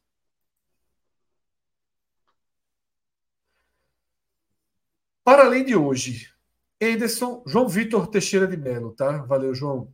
Para além de hoje, Enderson é o único treinador que tem dois bons meias e não consegue escalar um time onde os dois joguem, principalmente quando seus pontas não rendem. Alan Ruiz ser banco é inadmissível. É inadmissível, por isso tudo que você falou, João, E porque faz gol. Chuta na barra. Levanta a cabeça e deixa o lateral ou ponta livre. Num toque para o cara cruzar na área. Tem bola parada. Joga a bola para o outro finalizar, porque tem bola parada, porque decide, porque joga verticalmente. Um cara desse não jogar. O passe dele para Fábio Matheus é um absurdo. Um absurdo aquela bola. É isso, pô. E assim, alguém tem certeza que... Eu acho que ele agora não tem como sair. Mas possivelmente vai ser escalado de ponta contra o Ceará. Porque Jorginho é de abril. E quem é de abril tem privilégios, né? Então, mas, mas eu acho que Jorginho não é um privilegiado de abril, não. Eu acho que ele é um jogador que continua fazendo boas partidas. Eu sei. Eu também acho. Para mim, joga contra o Ceará. Não, só para não colocar o mesmo peso de outras situações que a gente já comentou nessa live. Sim, claro. Eu acho que Jorginho não está nessa. Eu acho que Jorginho é uma figura que... ele fica fora algumas partidas, mas dentro de campo ele é um cara mais regular. Eu só acho que, Enderson vai colocar dois meias ou vai empurrar Alan Ruiz para a ponta contra o Ceará? Olha só, se o Alan Ruiz for para o banco, que pelo menos jogue bastante tempo, que seja acionado. Que não banco pode ser... eu acho impossível. Mas se for, o que não pode acontecer é o que acontece que aconteceu várias vezes com o Fabrício Daniel. É ser esquecido. Ser esquecido realmente não faz sentido nenhum. Mas, considerando que tinha um jogador titular que rende, não é um titular de hierarquia. Jorginho, na minha opinião, não é um titular de hierarquia, tá? Aquela posição para o jogo contra o Ceará vai passar, acho que, por uma grande interrogação diante da estreia de Natan na lateral esquerda. Ainda tem isso. Talvez, né? Enderson busque alguém que dê uma proteção para esse jogador, que ninguém sabe o que terá. É assim... E Enderson vai colocar ele mesmo. Enderson não pensa em três zagueiros, não. Ou só se ele botar Rosales para jogar de lateral esquerdo, né? Como já fez em alguns jogos. Talvez possa sair algo por aí, né? Pode sair. Vamos ver. Talvez seja menos temerário. Enfim. Eu iria para Rosales mesmo. Eu tentaria algum caminho, mas... Fabinho na lateral direita e Rosales na esquerda. Fabinho, veja só, é o que ele não tira Fabinho, ele vai, para poder Fábio e Felipe jogar, ele vai escoando o Fabinho, vira lateral direito até perder a posição, né? Porque não vai perder de imediato. Mas ele foi melhor hoje quando foi para lateral direito. Bem melhor, inclusive. Foi. Veja só, ele não estava bem bom. Em algum momento, hoje chegar nos piores em campo, ele para mim é o segundo pior. A gente dizia que a Caxias do Sul, que ele era a opção da lateral direita, a gente falava que ia botar Rosário, para dizer, o Fabinho é a opção, mais do que no meio campo nesse momento. Vamos lá, mais superchats. A lista está grande ainda. Muita gente dando força, agradecendo aí a força que o pessoal está dando. Gustavo Santos. Que ainda se eu não esqueço o que Denis fez. 1 minuto para acabar o jogo. Ele conseguiu transformar em mais 6, 7 minutos. Com a chance clara para a Chape. Patético. Gustavo tem razão aí, tá? Não foi 6, 7 minutos por causa do tempo. Eu acho que ele se confundiu. Acho que transformar 6 em 7 minutos. Foi o que aconteceu assim. Se ele falou, porque ele teve jeito... mais 6, 7, mas de jogo parado. Mas veja, se ele falou da forma como está escrito, não foi o que aconteceu. Mas se ele trocar um detalhezinho, fica correto. Que foi transformar 6 em 7. Que foi exatamente o que eu falei. Eram 6 minutos. O juiz acresceu 1. E nesse 1 a mais... a Chape teve uma chance. O juiz acresceu 2. Não, acabou, no final das contas, acabou em 52 mesmo. Ele na irritação foi 2. Subiu do estádio a placa de 2. Mas acabou, acho que subiu do estádio a placa de 2 minutos. Não, veja só.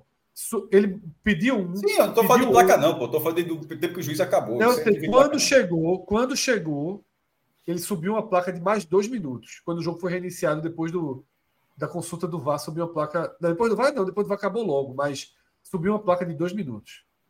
Tá? Foram 2 minutos, e eu tenho certeza absoluta. Ele pediu 1, reclamaram, ele pediu 8. Não, mas o de Denis, veja só, mas aí são duas coisas diferentes. O de Denis foi 1, o outro foi do VAR. E aí o lance de Denis é aquecendo. Terminou em 56 o jogo. Veja só, se ele deu 1 minuto a mais, de Denis foi 1. O do VAR, ele acrescentou mais 1, porque teve a demora. Até porque ele volta. Pera, tem gente de 155, 56, 53, 54. Ah, moço, não, foi isso tudo. Eu não sei quanto terminou. Eu lembro o seguinte: eu estava do lado, eu perguntei assim, tiro de meta para o Sport. Lembro bem agora, tiro de meta para o Sport. Eu perguntei ao cara do meu lado, falta quanto, cara? 1 minuto e 20. Denis demorou uma eternidade para bater, o juiz deu mais 1 minuto. Aí o cara, porra, mais 1 minuto. Eu disse, mas pelo menos ele gastou esse 1 minuto, né? Falta quanto, cara? Então, falta 30 e poucos segundos e mais um agora. E logo depois teve mais outro. Tá? Vamos lá, mais um superchat. Esse já entrou, a gente já comentou, Inácio. André Rocha comentando tônica do programa, né? Enquanto o treinador escalar errado, vai ser assim. É isso mesmo, André.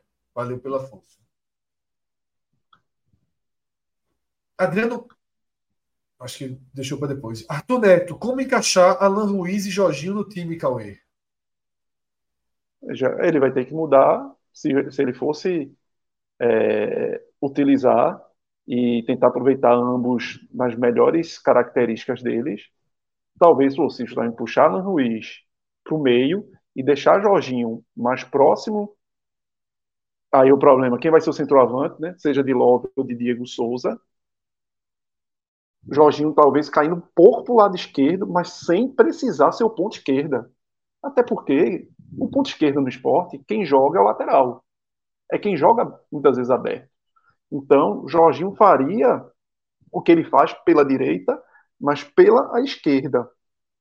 E sem precisar ser um ponta. Deixaria realmente a função para o lateral fazer. E deixando Alan Ruiz por trás. Acho que é a maneira que teria como encaixar. Eu também vejo por aí, tá? Ô, Minhoca, dá uma pausa aqui no Superchat para fazer uma pergunta importante nesse sentido. Assistiu hoje Avaí Ceará? Trabalhou na rádio? Ossos do ofício, né, cara? Não tem o que fazer, não. A rádio transmite de toda forma. Tá certo. E tem que passar. O que é que espera o Sport sexta-feira? O Ceará resta para enfrentar o Sport sexta-feira? Eu até falei na transmissão que eu acho que talvez o jogo que o Ceará talvez tenha mais ímpeto de... sabe assim, se entregar o jogo inteiro, vai ser esse jogo contra o Sport, por conta da rivalidade recente e tal, vai querer atrapalhar o Sport, assim. Porque os jogos fora de casa... friamente e racionalmente falando, nem é uma boa ideia, né? Mas isso não vai para dentro de campo, né? Mas assim, o Ceará tem jogado muito mal fora de casa, assim. São jogos grotescos do Ceará. Os adversários sobram, assim, com muita tranquilidade. Nos jogos em casa, acho que vocês até acompanharam, o jogo do Atlético Goianiense, os primeiros minutos do Ceará, o Ceará até conseguiu botar uma certa intensidade. Quando o Atlético Goianiense passou a gostar do jogo, aí o Ceará não conseguiu mais bater de frente. Quando toma o gol, aí o negócio desanda de vez. Então o Ceará, o que é o momento do Ceará fez o gol, você meio que desliga o Ceará. É um soco no queixo. O Ceará praticamente apaga, assim. Então, Eric, que não jogou hoje, não sei se volta. Mancini está fazendo umas escalações muito estranhas, assim. Hoje ele foi com uma linha de 3, um 3-5-2, aí colocou o Castilho jogando como ala direito, o Paulo Vitor voltou na lateral esquerda ainda sem ritmo, o Nicolas perdeu um gol inacreditável hoje. Então, assim, é um time moralmente, em termos de, né, essa coisa do emocional, um time muito abalado. Mas, olhando o jogo do Sampaio e olhando o jogo do Atlético Goianiense, os primeiros minutos... o Ceará vai agredir. E aí é onde entra essa questão que o Sport... o risco do Sport. Nos primeiros minutos é onde o Sport geralmente é mais vulnerável. Então, se há um risco para o Sport, é nos minutos iniciais. O Ceará tem pecado muito em finalização, muito mesmo, mas eu acho que tudo indica que nesse jogo da sexta-feira o Saulo Mineiro vai ser escolhido, porque o Saulo Mineiro é um jogador que tem mais entrega, né? E é um jogador que, comparado a Bissoli, comparado a Nicolas... Kleber, que agora pegou de novo a suspensão, eu acho que ainda é o melhorzinho, né? Não é o jogador ideal, mas ainda é o que está quebrando um galho ali para dar um trabalho. Vamos para mais superchats.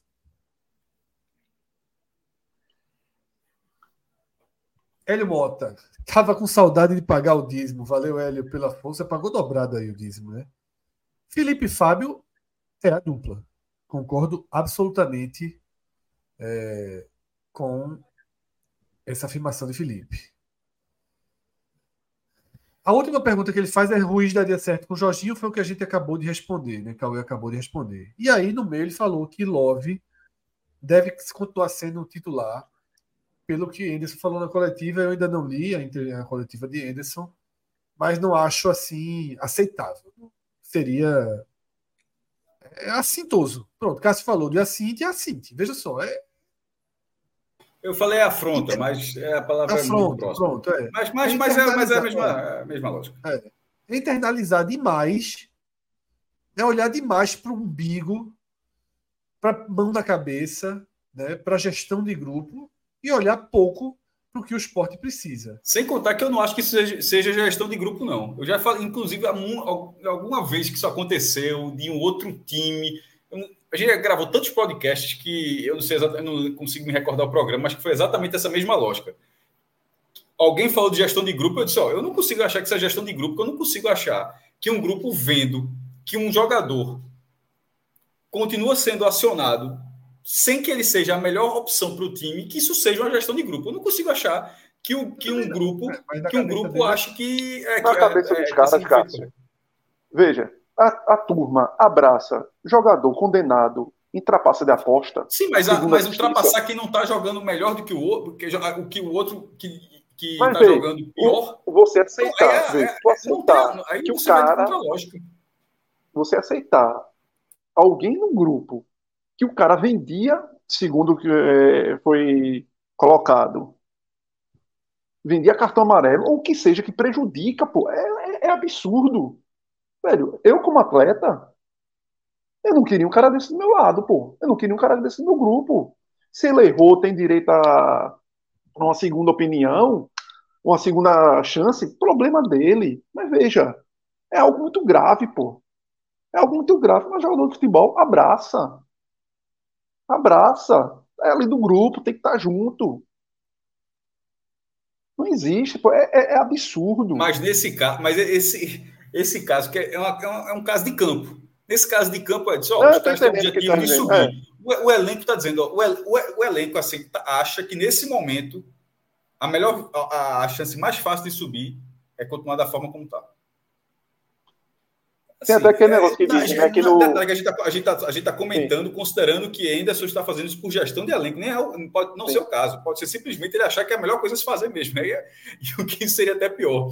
Porque não seria a melhor coisa a se fazer. Mas se for uma questão de gestão de elenco, aí nesse caso a gente só está debatendo por que é a melhor... Por que seria gestão de elenco? Eu não acho que seria. Vamos para mais um superchat. Rosales, não, esporte meu amor. Valeu, esporte meu amor. Rosales não pode ser banco nunca. Peguem os números defensivos dele, os números defensivos com ele de titular. Tá longe de ser craque, realmente tá, mas não falha comprometendo a marcação. Até já falhou, mas eu acho que ele também não pode deixar de ser titular, não. Me surpreendeu hoje. Ele não foi cansado. Foi questão física. Não, foi cansado pelas viagens. É um cara que já tem uma certa idade. Viagem longa e tal. E pesa. E rodou muito, né? Pesa. Rodou muito e não tá tendo a sequência, né? Porque também tem isso. O jogador precisa de ter uma sequência, de estar jogando sempre... e sobretudo nessa reta final de Série B, que semana a semana, então dá para o jogador com a idade dele jogar, mas essa sempre tem tendo essas pausas, né, de convocações, e que ele termina ficando sem jogar praticamente 10 dias por conta das pausas. É isso, tá? Seguimos com o superchat sobre o esporte. Daqui a pouco a gente gira os superchats sobre o raio-x da Série B, a gente vai girar aí para o raio-x da Série B. George Sanguineto vem, meu amigo. Só faltou, com todo respeito, que Cássio traz antes desse tipo de lapada aí. Mas eu não vou por esse caminho, não. Eu nunca fui por esse caminho, não. Mesmo com todo respeito... George Sanguineto diz o seguinte: Enderson é horroroso, burro e teimoso. Mas tirá-lo agora não é cometer a mesma burrice que Santo e Naldo cometeram? E ele termina mandando, dizendo que o interior adora a gente, manda um abraço pra gente lá de Bezerros, e eu devolvo. É o com todo respeito, Morei bem pertinho, a gente grava até tão pertinho, cheguei lá em Bezerros, Serra Negra, terra boa danada. E sobre o que ele falou, mas A gente já está aqui há quanto tempo? Aqui? 1h45. O cara que chega aqui... Tivemos muitos problemas técnicos no começo. Mas eu falo na live. Não, quem está no podcast está vendo um programa muito menor. Esse número que eu falei não faz o menor sentido. Mas para quem está aqui, tem 1h45 que a gente está aqui. A gente nunca falou só a melhor coisa para o esporte nesse momento é tirar Enderson. Eu acho que não é. Eu ainda... Veja só, falta muito... Eu acho que seria... Eu continuo torcendo para que ele ceda em alguns pontos, porque ele consegue arrumar... Veja só, ele é um treinador de futebol vencedor. Ele é tricampeão da Série B, com 3 times diferentes, todas dos pontos corridos. Teve problemas, quase teve um quarto acesso com o Bahia, saiu na reta final, mas participou do acesso. Se ele saísse agora e eventualmente o Porto subisse, ele faria parte de um possível acesso também. Mas a essa altura, eu acho que seria... O Sport perdeu esse bonde. Já que a gente considera que a direção está na mão do elenco, nesse momento acho que seria muito ruim fazer. E aqui o Caio falou: esse time do Sport é um time que não dispensa um jogador suspenso suspenso pela STJD por manipulação de jogos. Esse é um nível que o elenco, com o diretor falando que seria muito ruim, porque o elenco poderia sentir. É esse elenco. Então, nesse momento, o Sport tem um problema. Tem um problema de gestão de elenco que se submeteu a isso e agora faltam 5 jogos. Não acho que a troca seria a melhor situação, não. Isso não quer dizer 2024, não. A gente está falando só da Série B 2023. E Enderson, acho que é um treinador que seria capaz ainda de corrigir, porque não precisa tanto o esporte não precisa de tantos elementos para ser um pouco mais competitivo. Não é para subir de divisão, não é isso. Não é dessa forma. Mas para ser um time mais competitivo nas partidas, um time mais equilibrado, melhor dizendo, competitivo está sendo, mas mais equilibrado, e no bom sentido. Infelizmente, ele é difícil de ceder nesses pontos, mas eu acho que a troca, a essa altura, já não seria benéfica, não. Esse bonde passou, na minha opinião, esse bonde passou, falta muito pouco campeonato, a relação do elenco com a direção é uma relação vendo de fora, e tudo que eu falo é vendo de fora, naturalmente, me parece muito difícil para a direção contornar qualquer outra coisa, desde aquela declaração, desde aquele pronunciamento, desde algumas outras coisas. E é isso, é tentar terminar essa Série B entre os 4, com esse treinador, e do jeito que está. A mudança, não sei se seria a melhor coisa. Você sempre pensa, o Bahia mudou, eu poderia ter mudado, mas a essa altura, nesse momento, veja, ganhou hoje, vai demitir hoje, não vai. Vai demitir depois de perder para o Ceará? Se isso acontecer, vão ser faltando 4 jogos. Aí, meu irmão, o Bahia demitiu na 33ª rodada. Diretamente no hora que a gente está hoje. Mas perdeu o jogo. Mas acho que foi perdendo o jogo, inclusive, se eu não me engano. Foi do Busto, eu acho. Se eu não me engano. O Sport ainda ganhou o jogo. Eu acho o seguinte, tá? Não dá para tirar ele, só obviamente, vencendo. Diretoria... Porra, deixou o time tomar 3-0, repito, deixou o time tomar 3-0 da Ponte em 35 minutos, dentro de casa, deixou o treinador chegar no vestiário, na coletiva, falar que enaltecer a Ponte, que não fez um gol nem antes nem depois do Sport, contra ninguém, que vinha derrota do ABC, tomou 3-0 no Mirassol, que apanha de todo mundo. E da própria torcida do Sport, veja só, o jogador fala torcida do Sport, o treinador fala torcida do Sport, tá.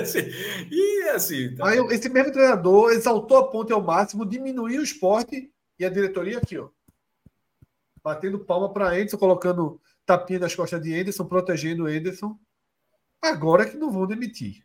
Detalhe, viu? O Ceará tá 4 jogos sem fazer gol, 6 jogos sem ganhar. Para isso.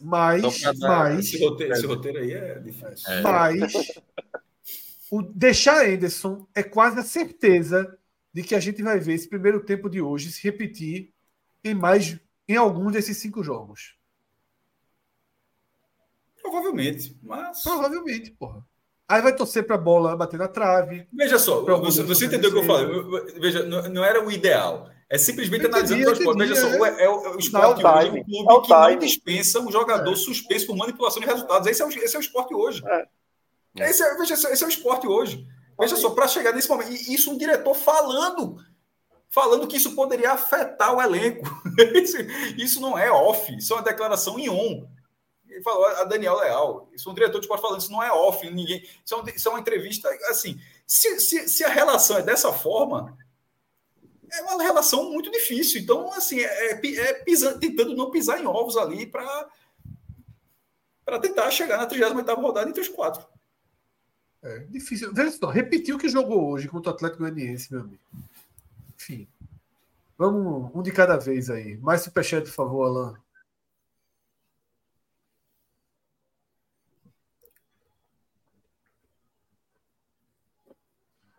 Eduardo Pinto. Valeu, Eduardo, pela força. E aí ele... Porrada em Enderson também. Eu fico imaginando o quão conhecedor de futebol o cara precisa ser para entrar com Diego Souza e Love de titular. Ainda mais com 10 dias de trabalho livre. É isso, Eduardo. Faltando 5 minutos, 10 minutos, situação do jogo, tudo bem. Mas de titular, realmente... É. Porque é aquilo que a gente já respondeu. Não é futebol. Não é. Ele não pensa assim, cacete... Qual a melhor forma de eu fazer esse time jogar? Não é possível que ele chegue a essa conclusão. Aí eu acredito que estão pensando outras coisas, que aí eu chamo de gestão de grupo, ainda que Cássio tenha deixado muito claro na visão dele que gestão de grupo, entre aspas, né? Porque está dando errado. O Alexandre... Isso quer dizer exatamente isso. Ele só para pontuar a demissão, né? De Guto. Pronto. Isso. De Guto não, pô. De Enderson. Não, de Enderson. Que é quase tudo. A roda é tão parecida. Mas Alexandre Andrade, um abraço, meu velho. O Bahia tinha perdido para o Sport e para a Chapecoense, empatado com Criciúma, Operário e Novorizontino. E a demissão foi após o empate com o Novorizontino. Ele relembrando... a sequência era horrível. Sequência. Mas o Bahia estava no G4, como o Sport está no G4 hoje. Mas com mais margem. Tinha queimado gordura. O Bahia pontos. Tem queimado gordura. Mas aí que tá. Curiosamente, se fosse hoje, seria justamente até o contrassenso, porque foi justamente hoje que o Sport fez gordura. E gordurinha, né? Não, meu amigo. E talvez passe muito por aí também, Fred. O Sport tá tão no fio da navalha que eu acho que o medo de qualquer movimento. Não, total. Não é que nem o Bahia. O Bahia estava muito tranquilo de alguma forma, assim. O acesso do Bahia estava muito conduzido. Então o Bahia foi para aquela, eu tenho ainda gordura para queimar aqui. Então dá para arriscar. O Sport tirar hoje, sem saber, sobretudo, quem botaria, era por um risco gigante. Porque talvez a chance da correnteza ser maior de levar para A, talvez, dependendo do nome que chegue, empurre ainda mais para afogar. Então, tem essas ponderações. Mais superchats. Depois disso, só para galera estar pedindo aqui, depois disso é os destaques e o raio-x, tá, galera? Que a galera está... Não, depois do super, né? A gente tem que terminar aqui esses... A gente já separou... Não, tô falando, depois dos superchats, aí já o raio-x é daqui a pouco. Os superchats a gente separou, os que estão relacionados ao esporte, os que estão relacionados ao raio-x. A gente está finalizando os relacionados ao esporte. Grande Antônio Guilherme, sempre por aqui, né? Boa noite, Roga Mui. Esconderam demais no gringo. É isso, pô. Já falamos também. Antônio Guilherme vem num tom do que a gente já debateu, reforçando o que a gente já debateu, e que Alan Ruiz, simplesmente, a não utilização dele é algo que Enderson nunca vai explicar, porque ele não explica o que ele não quer explicar, e também não tem explicação, né? Então, deixa para lá que foram escolhas aí do treinador do esporte. Valeu, Antônio Guilherme. Breno Neves. Que usa aquela foto daquele leão esgoelado que o Sport teve por uma época por ali. Aquele mascotezinho. Vindo do futuro, depois de um início de ano desastroso, o Sport demite Enderson e, como sempre, joga fora o início de ano. Meu amigo... Enfim. Não vou alongar muito, não, mas eu acho que Enderson... Existe uma chance de Enderson ficar sumindo. Eu acho que existe. Mas eu acho que ele só fica se pegar um embalo nessa reta final, assim. Se fizer um final de Série B, ganhar do Ceará, sabe? Ganhar 4 pontos fora aí, ganhar do Atlético. Tiver uma reta final, continuar sem perder, empatando e vencendo. Campeão da Série B. Não, aí fica, né? Vai fazer o quê? Como é que tira? Aí ele vai entrar na live, mas vai tomar no cu, porra. Ele vai pedir o link. Eu já disse, vai pedir pra ouvir, vai fazer o quê? Valeu, porra. Tu quer, Fred? É tu, é? Vai entrar assim. Gato contra o campeonato de base. Isso, parabéns aí pelo título. Vai ver se troca rápido a próxima vez. Pronto, aí dá vai ser bom esse dia. Esse dia vai ser bom. Mas não sei se acontecerá. Não, veja, em 2023 está muito difícil. Está muito difícil. Vamos mais superchats. Grande Pedro, tá? O time apareceu... O time pareceu durante essa Série B que achava que poderia ganhar a qualquer momento devido à qualidade técnica. Enderson, não sei se é teimosia ou ego. Pedro, é isso, tá? E é aquilo que eu falei já desse programa. Foi contra a Chape que eu desisti desse discurso. De que o Sport subiria tranquilo, de que o Sport pode ganhar de qualquer um a qualquer momento. E o time dava essa sensaçãozinha, jogava com aquela cara de que a gente vai lá, ataca e faz os gols, né? Isso perdurou por um tempo. Hoje não é mais nem de perto a realidade. Nem de perto a realidade. Tá? E Enderson é uma mistura de teimosia, de ego, de convicções numa linha de trabalho que, infelizmente, ruiu, tá? E ele segue abraçado a ela por questões que a gente nunca vai saber, porque mesmo que a gente pergunte, é um assunto que o treinador não vai responder abertamente, claramente. Então, a gente tem apenas que ficar aqui, né? Se dividindo entre críticas, entre questionamentos e reconhecendo o que dá para reconhecer. Porque é impossível, Fred. Treino após treino, semana após semana. Não é possível que toda semana o conjunto que ele monte para o jogo treina bem a semana todinha e chega no jogo e vai mal. É por isso que eu nunca chamei ele de burro. Eu não chamo ele de burro, porque eu acho que não é burrice. Não é burrice. As substituições deixam claro que não é burrice, é escolha. Por que as substituições são todas certas? Ou quase todas. As necessárias, as urgentes são todas certas. Porque ele sabe qual é o caminho. Ele só não quer usar o caminho. Por que ele não botou Michel hoje? Por que ele não botou Ronaldo Henrique? Por que ele botou Felipe? Porque ele sabe que Felipe é muito mais jogador. Ele sabe que Fabrício é mais jogador que Michel. Ele sabe. Os caras que vão resolver a parada, Fred. Ele sabe que são os caras que tem lá. Quando tomou 3-0, Fabrício jogou contra a Ponte. Quando tomou 3-0, caiu a pompa de Enderson. Quando botou 3-0, ele colocou todos os renegados em campo. E os caras foram lá e resolveram. E resolveram contra o Bahia, e resolveram contra a Juventude. Então por que isso? De novo. Assim, por que isso? Porque ele quer o time de abril jogando. Mas por quê? É a única coisa que eu...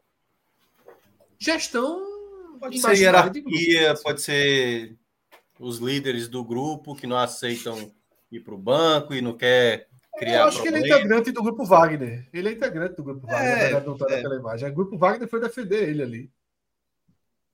É o Wagner, do qual ele faz parte. Vamos lá. Seria um grande... Quer dizer que o verdadeiro Wagner é... Aquele chefe oculto que nunca aparece. É o plot twist no final, M. Night Shyamalan. Quando você diz que é o verdadeiro Wagner do grupo Wagner... Veja, na coletiva do acesso, se o acesso acontecer, quem vai jogar o balde dele de gelo, eu te garanto que está naquela imagem. Certamente. Mas todo mundo, se fosse o caso. Pô. Não, veja só. Se tiver aquela cena de virar o Gatorade na cabeça dele, eu tenho certeza que será alguém do grupo Wagner. Ou então tu vai jogar com... Não, deixa pra lá. Chega a igual aquela do BBB, que jogo bateu na cabeça da outra. Galera, Fabrício Daniel, vira ali o Gatorade de Henderson. Vai ser igual a dinâmica do BBB. Pedro, de novo, ele entra num ponto importante. Eu vi alguns relatos disso no Twitter, no chat, né, pessoas pedindo para falar sobre isso, né, Pedro representou essa galera toda aí. Faltando mais de uma hora, a fila da frontal estava indo e voltando até o placar, e outro zigue-zague na entrada, mais de 50 minutos de fila. Não pense no torcedor como cliente. Aqui eu tenho duas coisas para falar. Pelo menos era uma fila, Pedro. E não estou passando pano, não. Só estou introduzindo o assunto. Pelo menos era uma fila. Em 2019, eu fui para Sport e Criciúma, reta final da Série B, muito parecido com esse contexto já de campeonato, só que o Sport tinha uma margem maior naquela Série B, já estava realmente caminhando para o acesso, aquele jogo contra o Criciúma. Eu cheguei também uma hora antes do jogo e foi um empurra-empurra sem fim em toda aquela parte de entrada da frontal. A fila, pelo menos, é evolução, ainda que seja uma fila sem fim, como o Pedro descreve. E aí eu vou dizer algo que eu sempre digo sobre a experiência de ir a um jogo na Ilha do Retiro, que, obviamente, é uma experiência arcaica, uma experiência que precisa ser corrigida, reformulada, revolucionar essa experiência. Mas existem duas Ilhas do Retiro, e eu falo isso há alguns anos.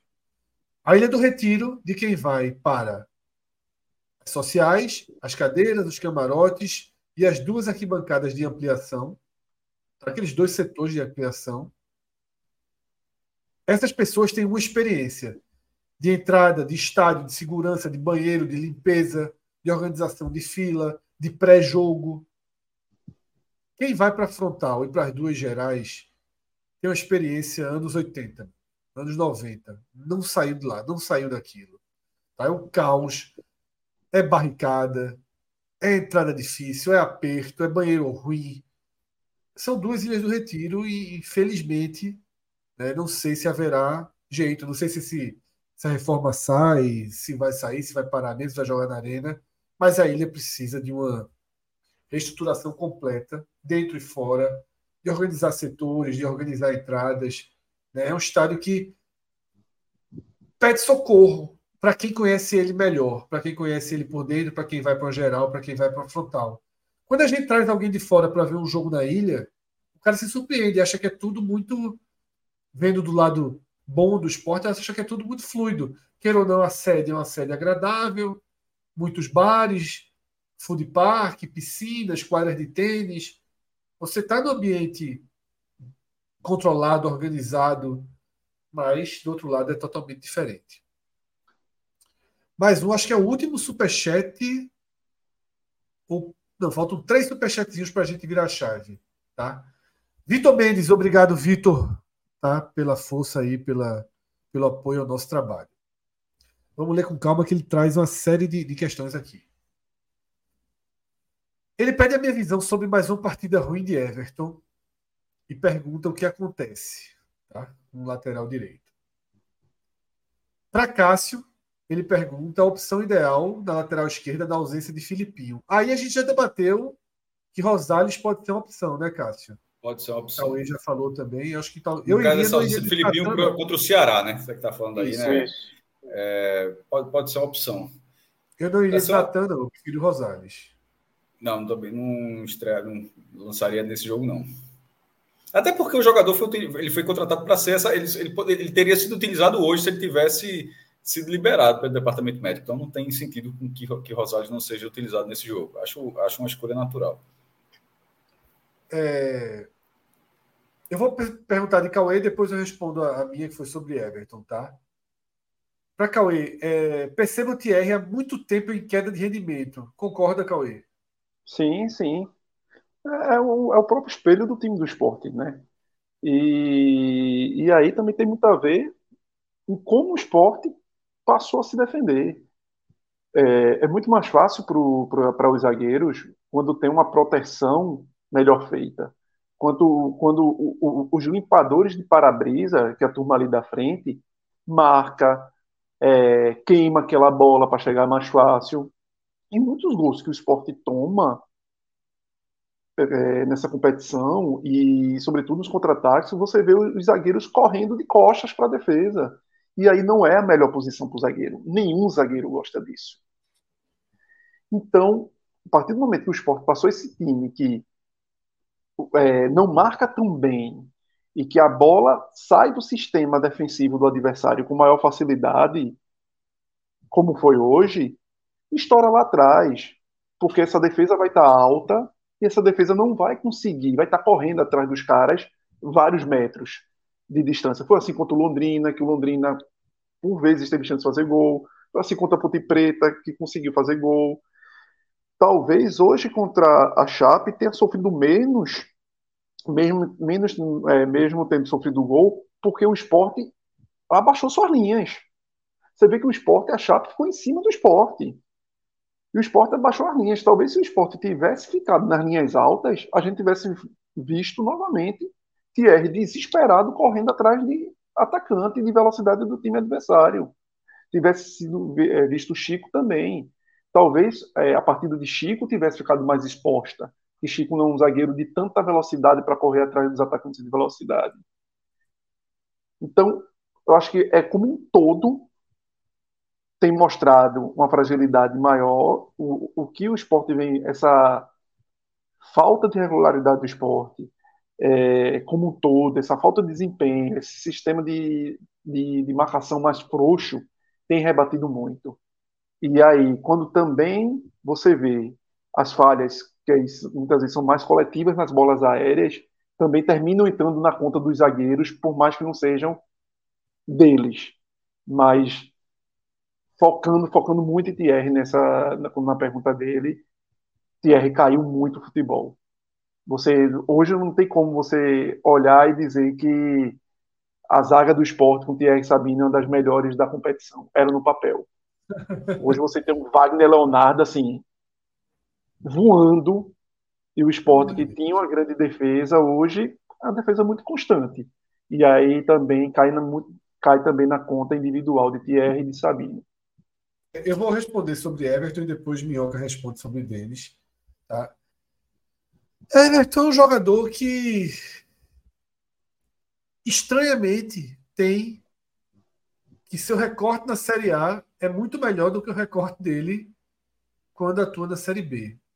Tá? Mas, de fato, é um jogador que hoje me parece sem confiança. Erros sucessivos de marcação, de posicionamento, de bote, levaram ele a perder a confiança. E me parece assustado em relação a não deixar espaço, e se tornou um lateral direito muito tímido na frente. E aí é que está o problema, porque ele mostrou ter qualidade no apoio. A gente já viu isso na Série A, pô.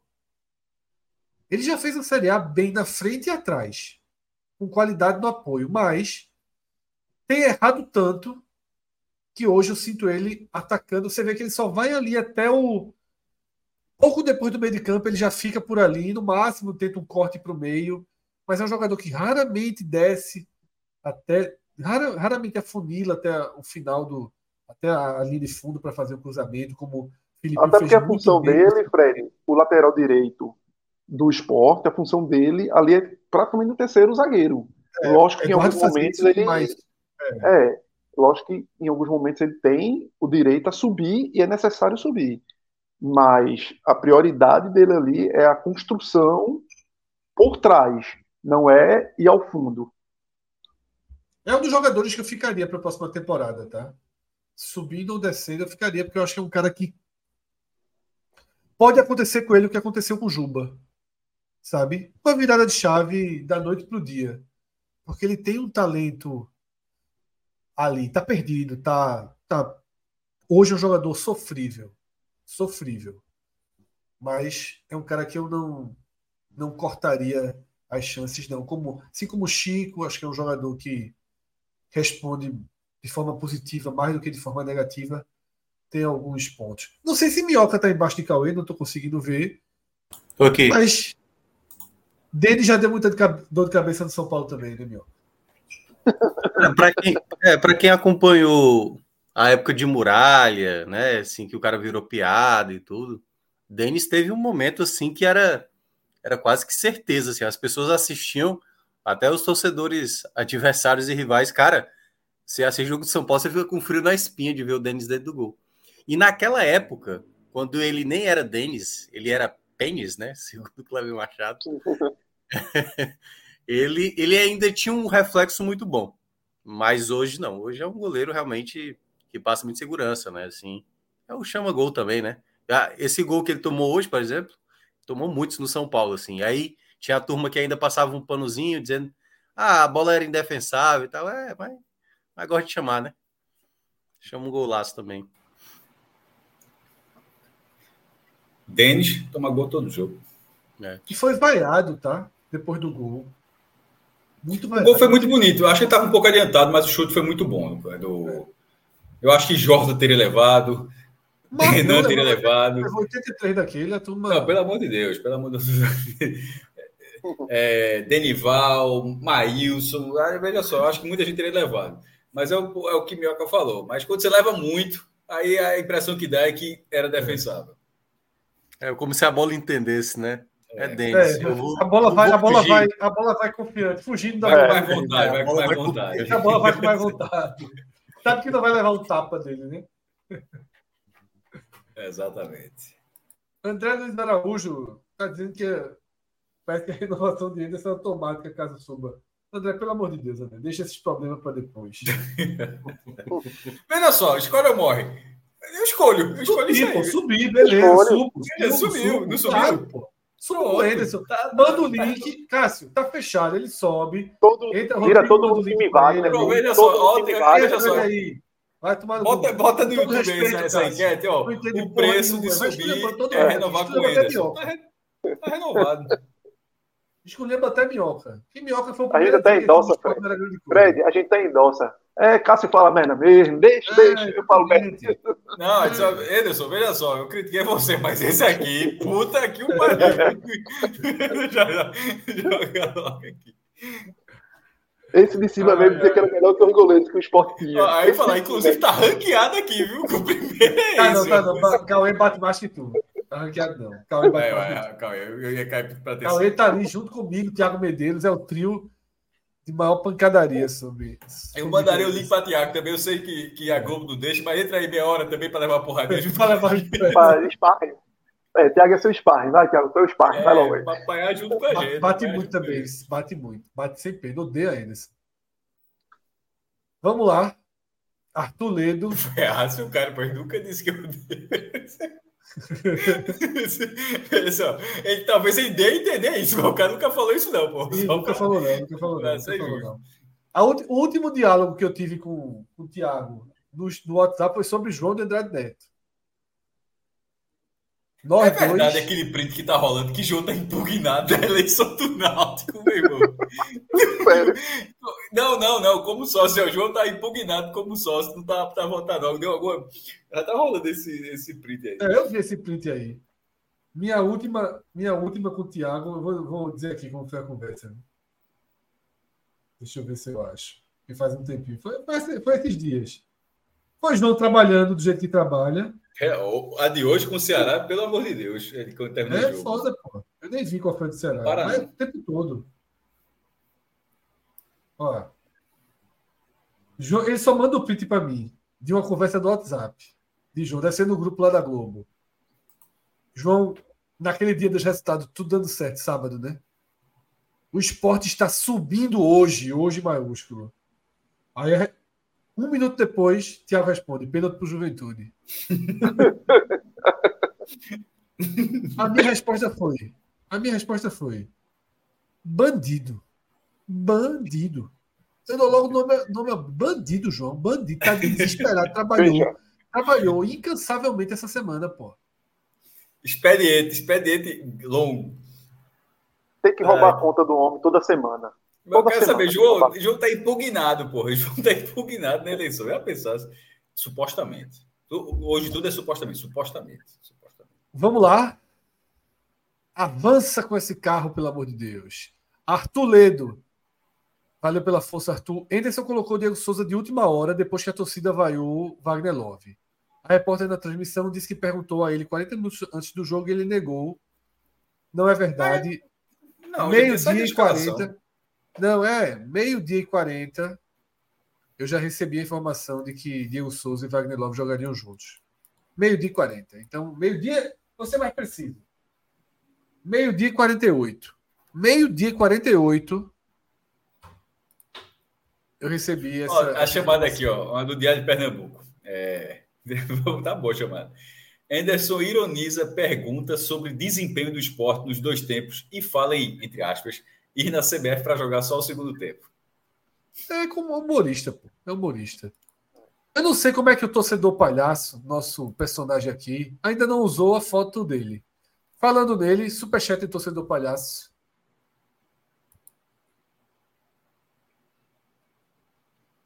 Cássio, conheci seu trabalho nas comunidades do Orkut, quando tu postava as enquetes do blog para a turma voltar. Feliz pelo crescimento de vocês. Ô, meu velho, muito obrigado. Primórdios do blog. Na época das redes sociais, é a mesma lógica que eu faço hoje. Assim, se eu distribuo o meu conteúdo que eu produzo no Twitter, no Facebook, até eu estou lá, aqui nos canais de YouTube, era uma forma de angariar leitores, para você ver como a estrada é longa. Um abraço, meu velho. Seja lá quem for, né? Porque nunca revelou identidade. A gente daqui a pouco vai para o superchat que envolvem o raio-x da Série B, tá? E aí, justamente nessa hora, nosso diretor tirou Thiago Minhoca. Na hora que Thiago Minhoca estava entrando em cena, aí está engatilhado. Thiago Minhoca. E daqui a pouco a gente faz essa virada, tá? Eu vou até aqui preparar o nosso Power BI. Eu vou já introduzir... na verdade, antes do raio-x da Série B... isso que eu ia dizer. Antes do raio-x, a gente tá só fechar, faltou um detalhezinho, que são os melhores e piores em campo. Vamos rápido, tá? Então? Jogo rápido. Melhores. Quando ganha, começa pelos melhores, tá? Felipe, Fábio, Matheus e Filipinho. Cauê. Fábio Matheus, o primeiro, destruiu o segundo tempo. Felipe... é porque o Fábio Matheus não foi bem no primeiro, mas só Felipe começou a jogar o segundo e foi bem tudo que ele jogou. Eu acho que é Alan Ruiz, terceiro aí. Eu acho que existem duas unanimidades, né? Que é Felipe e Fábio. Felipe e Fábio são duas unanimidades. Cássio citou Filipinho, que eu cogito meu voto. Cauê citou Alan Ruiz, que eu cogito meu voto. E eu traria Edinho também, tá? Entrou muito bem, de novo. Entrou bem. Quase fez gol na virada, uma cabeçada. O goleiro defendeu. Isso, uma cabeçada. Ele que cruza a bola, né, pro gol contra. Entrou atento. Eu acho que esses três aí flutuariam, né, nessa posição. Se fosse um pódio de estocar, sempre jogadores que ficariam eu acho que esses três flutuam ali. Chico fez uma boa partida, merece uma citação. Ok. Tá? Thierry fez uma partida boa também, mas... ficam ali no bloco intermediário. Cássio, os piores, então. Wagner Love e Everton. O que significa, inclusive, que Enderson acertou nas mexidas, porque os dois jogadores saíram no intervalo. Poderia até ter saído ainda do primeiro tempo ainda, mas já que ele fez as alterações no intervalo, ele tirou, na minha opinião, os dois piores jogadores do esporte. Cauê, os piores em campo. Wagner Love e quem? Wagner Love, Fabinho e Everton. Meu voto é exatamente igual ao de Cauê, tá? Fabinho, para mim, é um dos piores em campo. Para mim, ele seria o terceiro, mas é a mesma coisa. Mas eu acho que ele melhorou no segundo tempo. Ele saiu da... Melhorou, ele saiu na lateral, mim, ajudou lá. Aí ele saiu da escala de pior em campo. Ele tava, o que ele fez no primeiro tempo é dos piores em campo, mas o segundo tempo, para mim, zerou o processo. Eu acho que ele foi danoso. Foi, no primeiro tempo foi, mas eu acho que o segundo tempo ele compensou um pouco, só para justificar, porque eu não coloquei três nomes. Mas se tivesse três nomes, ele seria o terceiro. Finalizamos o telecast de Esporte 2, Chapecoense 1. Para quem nunca ouviu a gente, saiba que se a Chapecoense tivesse vencido, a gente estaria na metade do programa ainda. Mas na verdade, cara, hoje a gente ouviu aí. Só estou perturbando, porque hoje tem muita gente que nunca ouviu a gente, certamente. Aí eu estou só brincando. O programa é longo, mas acredite se quiser, poderia ter sido maior. E a gente abre o raio-x da Série B. A Alan já está na tela, já está compartilhado o nosso Power BI, tá? E eu vou... O Power BI é atualizadíssimo ali, com a classificação de momento. Mas a primeira pergunta que eu faço, Thiago Minhoca, já é uma tradição, ela não está no Power BI. Ela é... Me dê dois minutos. Estou caminhando para você aí, abrindo aí seu... seu computador, que a pergunta é da gente tentar jogar aquela projeção. Vamos falar desse G4 de pontuação para o final, porque a turma do esporte está precisando subir com pouco ponto. Não tem muito lugar de eu tirar ponto agora, não. Então, Vamos ver se você traz uma notícia aí que seja um alento, tá? Minhoca vai aí dando a geral. Se quiser pegar um superchat aí, qualquer coisa aí para dar uma... Pronto, eu vou trazer um superchat, tá? Que é uma introdução. Ela é, eu diria que ele é a transição do telecast para o raio-x da Série B.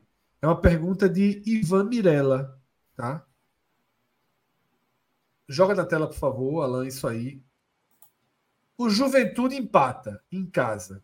O Novorizontino perde para o Botafogo. O Guarani também perdeu. Ah, na verdade, empatou com o Mirassol. O Vila perdeu para o Tombense. Criciúma perdeu para a Chape já algumas rodadas. Vocês não estão analisando outro campeonato, não. A régua de vocês está desproporcional à Série B. Ivan, eu não diria que a nossa régua está desproporcional à Série B. O que acontece é que o esporte se deixou colocar nesse grupo que você citou de equipes irregulares. Veja que você não citou Vitória e Atlético Goianiense. Você citou um bloco de equipes irregulares que patinam em boa parte dos seus jogos, tá? Que tem defeitos, como o esporte tem. E você mesmo já fez a contextualização. Você está certo. O esporte é igual a esses clubes que você citou. Igual. Tem organização hoje e um desenvolvimento pior do que o desses clubes, mas tem mais potencial técnico. Faz os gols que Minhoca falou. O esporte vem... A gente contou também os gols. O esporte vem fazendo gol 2-3 por jogo. Tá? 2-3 por jogo. Mas ele é um time como esse. Você mesmo já fez o recorte. Você isolou o Atlético Goianiense, você isolou o Vitória. Os times que vão subir, você já separou. O esporte é igual a esses aí. E a nossa crítica é porque não faz o menor sentido que o esporte hoje esteja nesse cenário, tá? E eu acho que essa resposta também introduz o outro superchat, que é o superchat de Adriano Gouveia, tá? Sempre muito presente aqui também nas nossas lives. Adriano diz que entende que o futebol do esporte é horroroso, mas fora o Atlético Goianiense, nenhum perseguidor vem bem. Nos últimos 5 jogos, Guarani e Juventude vem muito mal. É a mesma resposta, né, Cássio? O Cauê é a mesma resposta. O esporte... E se não tivesse indo mal, o esporte era engolido. Se esses times não tivessem mal, se tivesse uma pontuação...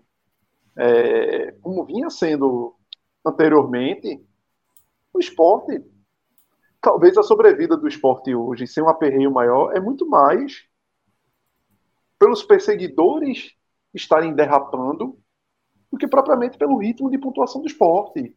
E isso lembrando que o esporte está a 8 jogos sem perder, mas são 5 empates. Das 3 vitórias, são 3 vitórias contra times que estão ou rebaixado moralmente ou que está brincando por um rebaixamento. Times que estão... que a Chape está na zona do rebaixamento. Então, pronto. De times que estão dentro da zona do rebaixamento. 3 times do Z4, o Sport venceu. Do Z4. Então, não foram contra times que o Sport esteja brigando lá em cima e confrontos diretos que o Sport venceu, como poderia ter vencido um Juventude, por exemplo. Não foi. Foi contra times que praticamente não pagava muita luz. A única vez que o Sport foi em vantagem contra o time que estava brigando a parte de cima foi diante do Criciúma, quando estava 3 vezes, né? Ficou 1-0, 2-1 e 3-2, foi cedendo empate, pronto. Dali, os adversários que vieram depois, tirando os da zona de rebaixamento, todos ali, o Sport não conseguiu ficar em vantagem. A situação do Sport é grave, a gente vai... de tabela é complicada, a gente vai analisar isso daqui a pouco, né? Porque ele vai precisar responder fora de casa. Ele tem os 2 melhores times do campeonato pela frente. Né? Esse é um problema grave. São os times que não estão dando muito brecha aos adversários. Mas antes da gente ir para esse lado do raio-x, Thiago Minhoca, na projeção de hoje, né, evolução aí nas últimas 5 rodadas, o G4 está em 56 pontos, abaixo daquele cenário que você alertou que poderia acontecer. O Juventude foi o único que falhou, né? Depois tu comenta sobre isso. Mas e essa projeção, tá? A gente pode imaginar, a gente tinha ficado ali de 64 a 66. Isso. A gente fica por aí e continua nessa zona aí da classificação. Vamos lá, há duas formas de analisar, né? Eu sempre gosto de destacar isso, né? As equipes que estão no G4 e quem está fora do G4. Então, a pontuação do quarto colocado, em média, faltando 5 rodadas, ela cresce 9 pontos. Isso projetando para o atual quarto colocado, então daria ali por volta de 65 para o quarto colocado. Isso para quem está fora do G4. Para quem olha para o quinto colocado, que é exatamente, né, então, precisamos só ser melhor do que o quinto. O quinto ele caso tem um Vitória, Sport, Atlético e Juventude, né? Que isso. Olham para o e aí precisa continuar secando o pessoal que está fora. Nesse caso, a pontuação, a média, ela é mais baixa, Fred. Então, é 8 pontos apenas que acaba... 8, apenas não, né? Que é um ponto abaixo, né? Na média, comparado ao quarto. E aí, com quem tem 55, no caso, Guarani, daria 63. 63. Então, quando eu digo 2 cortes, para a audiência entender, quando eu falo que o Sport precisa possivelmente de 64, isso indica que o quinto colocado talvez não vá chegar nessa pontuação. Quando eu digo para o Criciúma fazer 65, é porque o quarto colocado está projetando ali uma pontuação próxima disso. Então, há duas formas de se analisar. Obviamente, o quarto colocado é que define, mas para quem já está nesse contexto, né, já pode precisar de algo, a menos que quando a gente for entrar naquela tabela de jogos, né, o que resta de cada equipe lá no Canva, a gente vai ter uma noção melhor até para projetar a tal pontuação que cada um pode obter. É isso, tá? Então, Minhoca, eu acho que a gente, para dar uma resposta objetiva, a gente continua ali dos 64 aos 66, porém com um pouquinho mais de luz no 64, né? E isso, menos exatamente. No 66. Tipo, 75 já ganha uma força maior, né? Já começa a ter uma sinalização para essa pontuação, tá?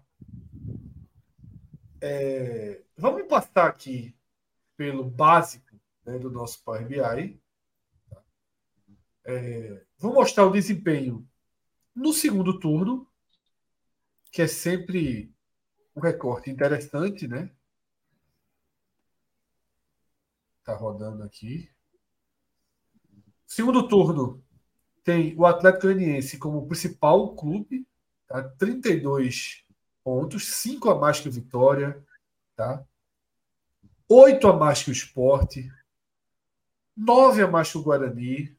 O Atlético Goianiense é o time que virou a chave nessa Série B, né? Tem uma curva de desempenho muito forte.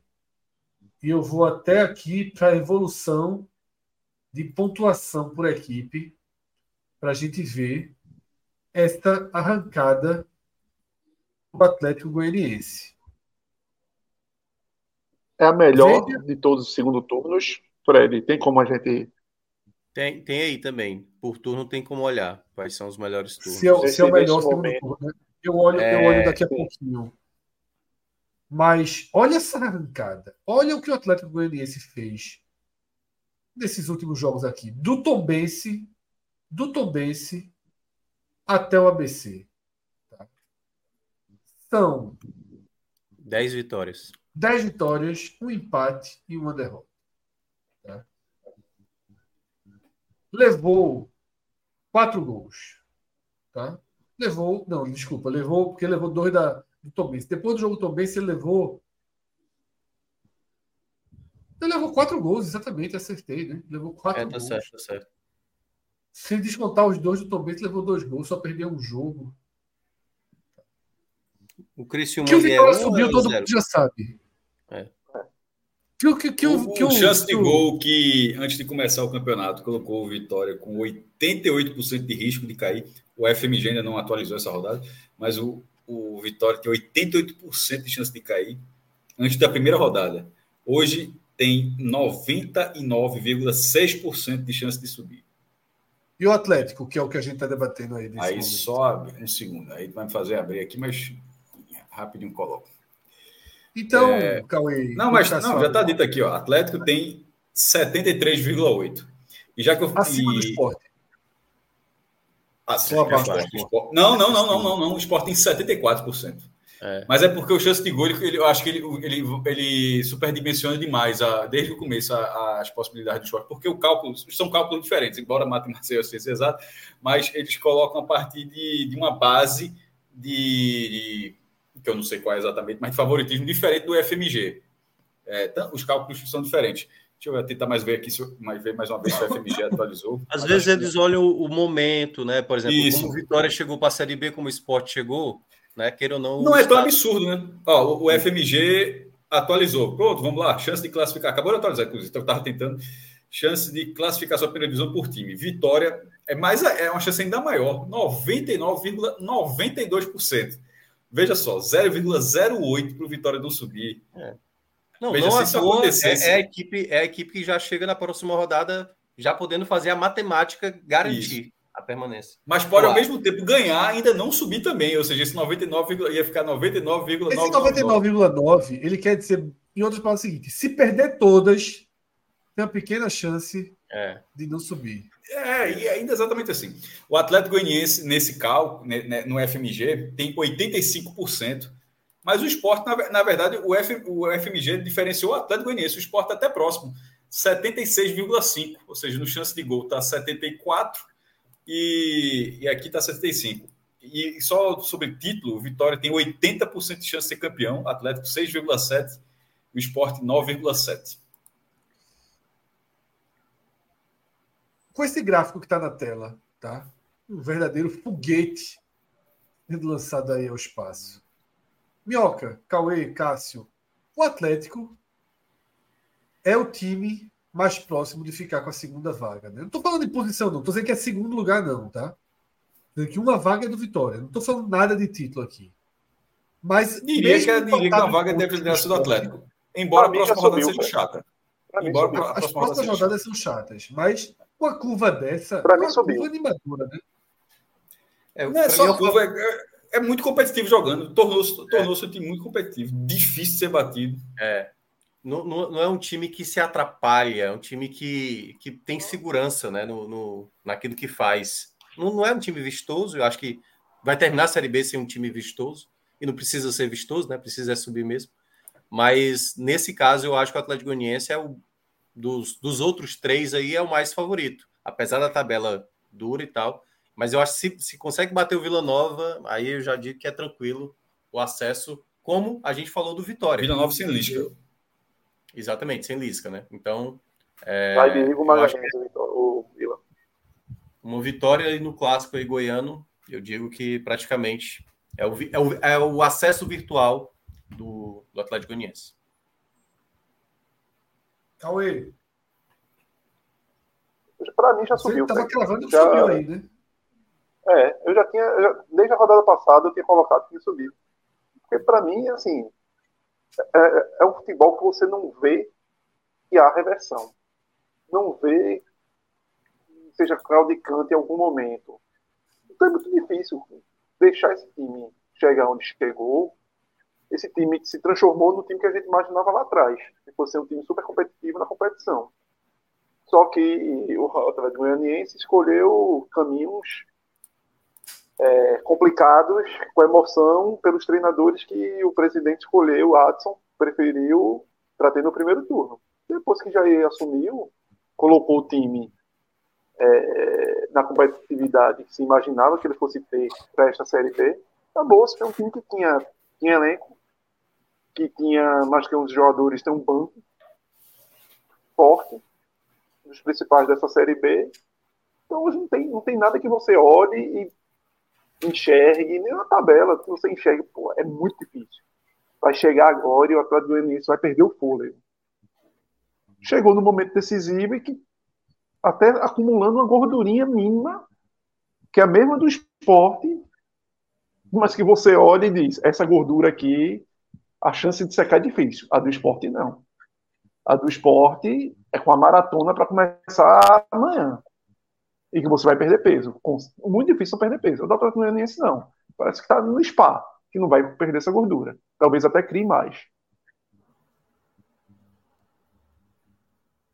É isso, tá? De fato, o Atlético Goianiense, para mim, assim, com o nível do futebol, a segurança, é um time que não leva gol, tá? É o mesmo roteiro do Vitória, é um time que não leva gol. Tá aqui. É o óbvio, Fred, aquele óbvio que a gente disse, o óbvio, a cartilha do óbvio para subir. Isso. Você tem nos últimos 11 jogos, tá? 11 jogos, ou 12 jogos, 11 jogos, eu vou tirar o da Tombense. Dos últimos 11 jogos, 3 gols sofridos. Tá sempre muito perto do resultado. Tá sempre muito perto do resultado. Vou aqui agora passar por aquele média por posição, né, que a gente sempre passa aqui na 33ª rodada, tá?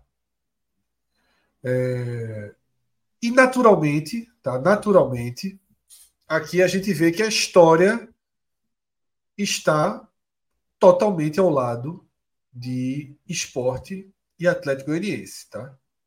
Com 59 pontos ou mais, a gente só encontra um time que não subiu, que é no fatídico ano de 2012. O São Caetano, ele tinha 71 pontos nesse momento, mas era o 5º colocado naquele ano, que a gente sabe, é uma distorção, a gente repete todo o raio-x, a gente fala desse ano. E veja que loucura, tá? O 5º colocado de agora, o Guarani, ele tem 55 pontos. Ele está 2 acima da média histórica. E naquele ano, o 5º colocado tinha 61. Então, Minhoca, foi metade da Série B ou mais, a gente falando do fantasma de 2012. Agora, estamos totalmente distantes, né? São 6 pontos separando a zona de corte, né, de 2012 para essa agora. O 5º colocado tem 6 pontos a menos que o 5º. Então, está resolvido, né? Em relação a 2012, a gente está resolvido. E aí cabe a sua projeção, tá?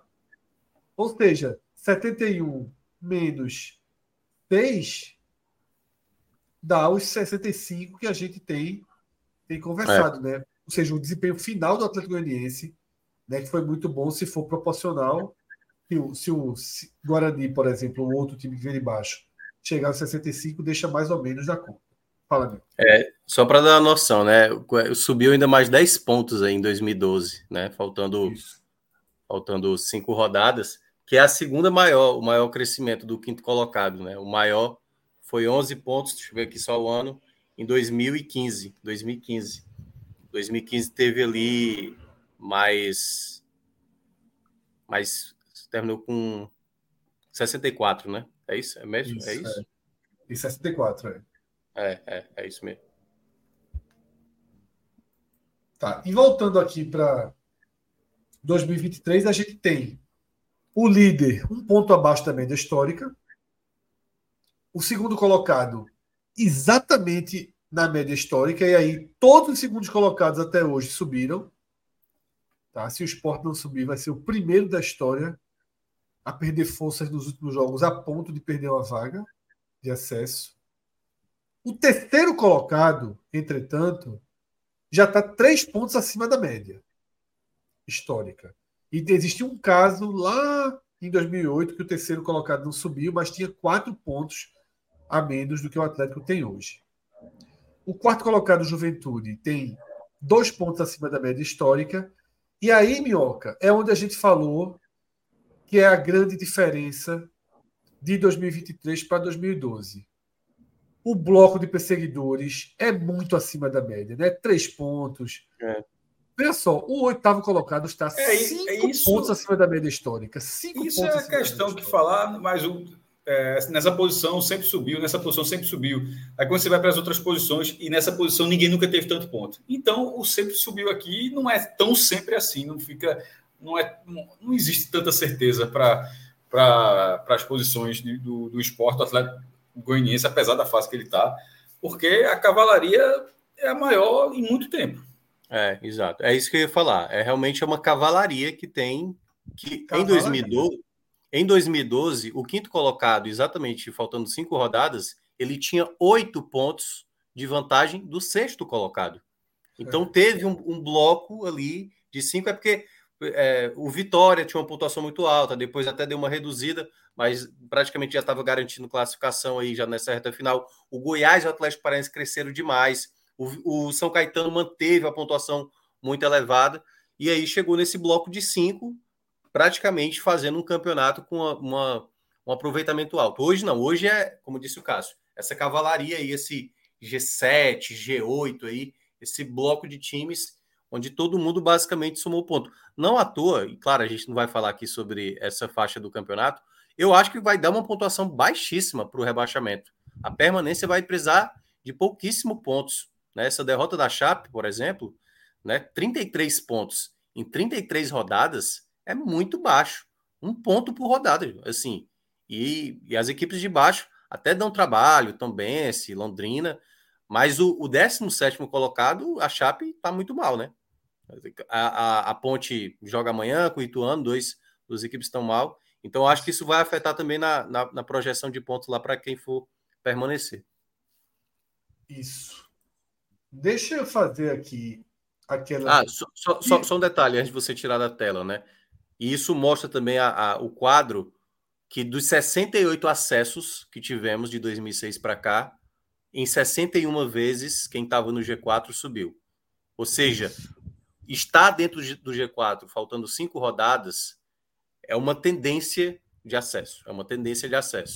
Pode acontecer, uma equipe acaba tropeçando, mas é porque sempre obriga... Por isso que quando eu falei daquela questão da média do quarto e do quinto, a média do quarto é maior do que a do quinto. Porque quem está vindo atrás não tem muito espaço para tropeçar. E aí, quando chega nas última rodada... Na penúltima rodada, como foi aquele caso do América Mineiro, né? O América Mineiro estava lá com a faca e o queijo na mão, deixou escapar aquele acesso. Então, muitas vezes, acaba tendo tropeços nessa reta final de quem está tentando perseguir, né? Como foi essa do rodada. São Bento, é? A do São Bento. Rebaixar dentro da Independência ali foi uma pipocada grande. Tudo pode acontecer ainda nessa Série B. É. Tá? As colheitas, às vezes, são colheitas malditas, né? Boa. Porque... Nada é fácil, nada está sendo fácil aí. Tirando a Ponte, né? A Ponte é fácil para todo mundo, menos para o Sport. Os outros jogos são... O ABC também vem muito mal. Tá? Deixa eu ir naquele quadro de diferença entre posições. Porque aqui a gente pode ver, por exemplo, em relação o segundo em relação ao quinto. Tá?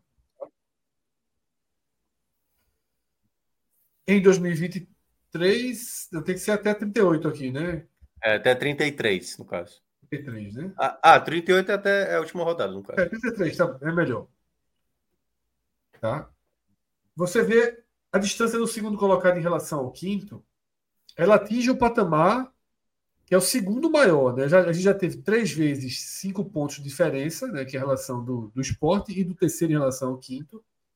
E para a média histórica, é a menor da história, meu. Junto com 2007, 2015 e 2018. Ou seja, a mesma história que diz assim, o segundo lugar sempre sobe, ela sublinha o seguinte, mas esse ano a diferença é a menor da história, né? É. Junto com outros anos em que deu certo, mas tem uma pressão aí, né? Eu acho que... Enfim, a gente teria que olhar ano a ano aí, mas esse ano 2023 vai ser lembrado realmente como um ano de muitas equipes próximas ali, várias equipes chegando. Aliás, não é várias equipes chegando, né? Durante todo o campeonato, várias equipes tiveram chance de acesso. Várias equipes, assim. Guarani, Mirassol, até mesmo o Ceará, mesmo não tendo disputado de maneira real, né? Sempre se possibilitava dessa chance. E isso também mostra que o Atlético Goianiense, quando tem aquela derrota para o CRB, quando parecia tudo perdido, ele teve a sequência ideal para entrar nessa disputa e está agora com grandes possibilidades de confirmar esse acesso. Perfeito. Vou ver aqui do segundo para o sexto, tá? Que deve ser mais histórico ainda. 5 pontos de diferença. Tá? Já teve maior, já teve 7 e é a segunda da história. Vamos botar do segundo para o oitavo, que é a grande distorção, né? Que é o Mirassol. São 6 pontos de diferença.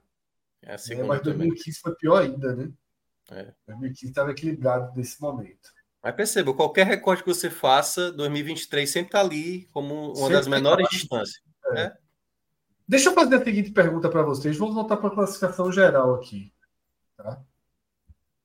A gente já debateu isso algumas vezes. Até onde vai a esperança? Real e ilusória. Até onde vai a esperança? Hoje, eu fecharia no sexto. Não sei se vocês concordam. Não. Eu acho que até 3 pontos está no jogo. Eu iria até o Mirassol.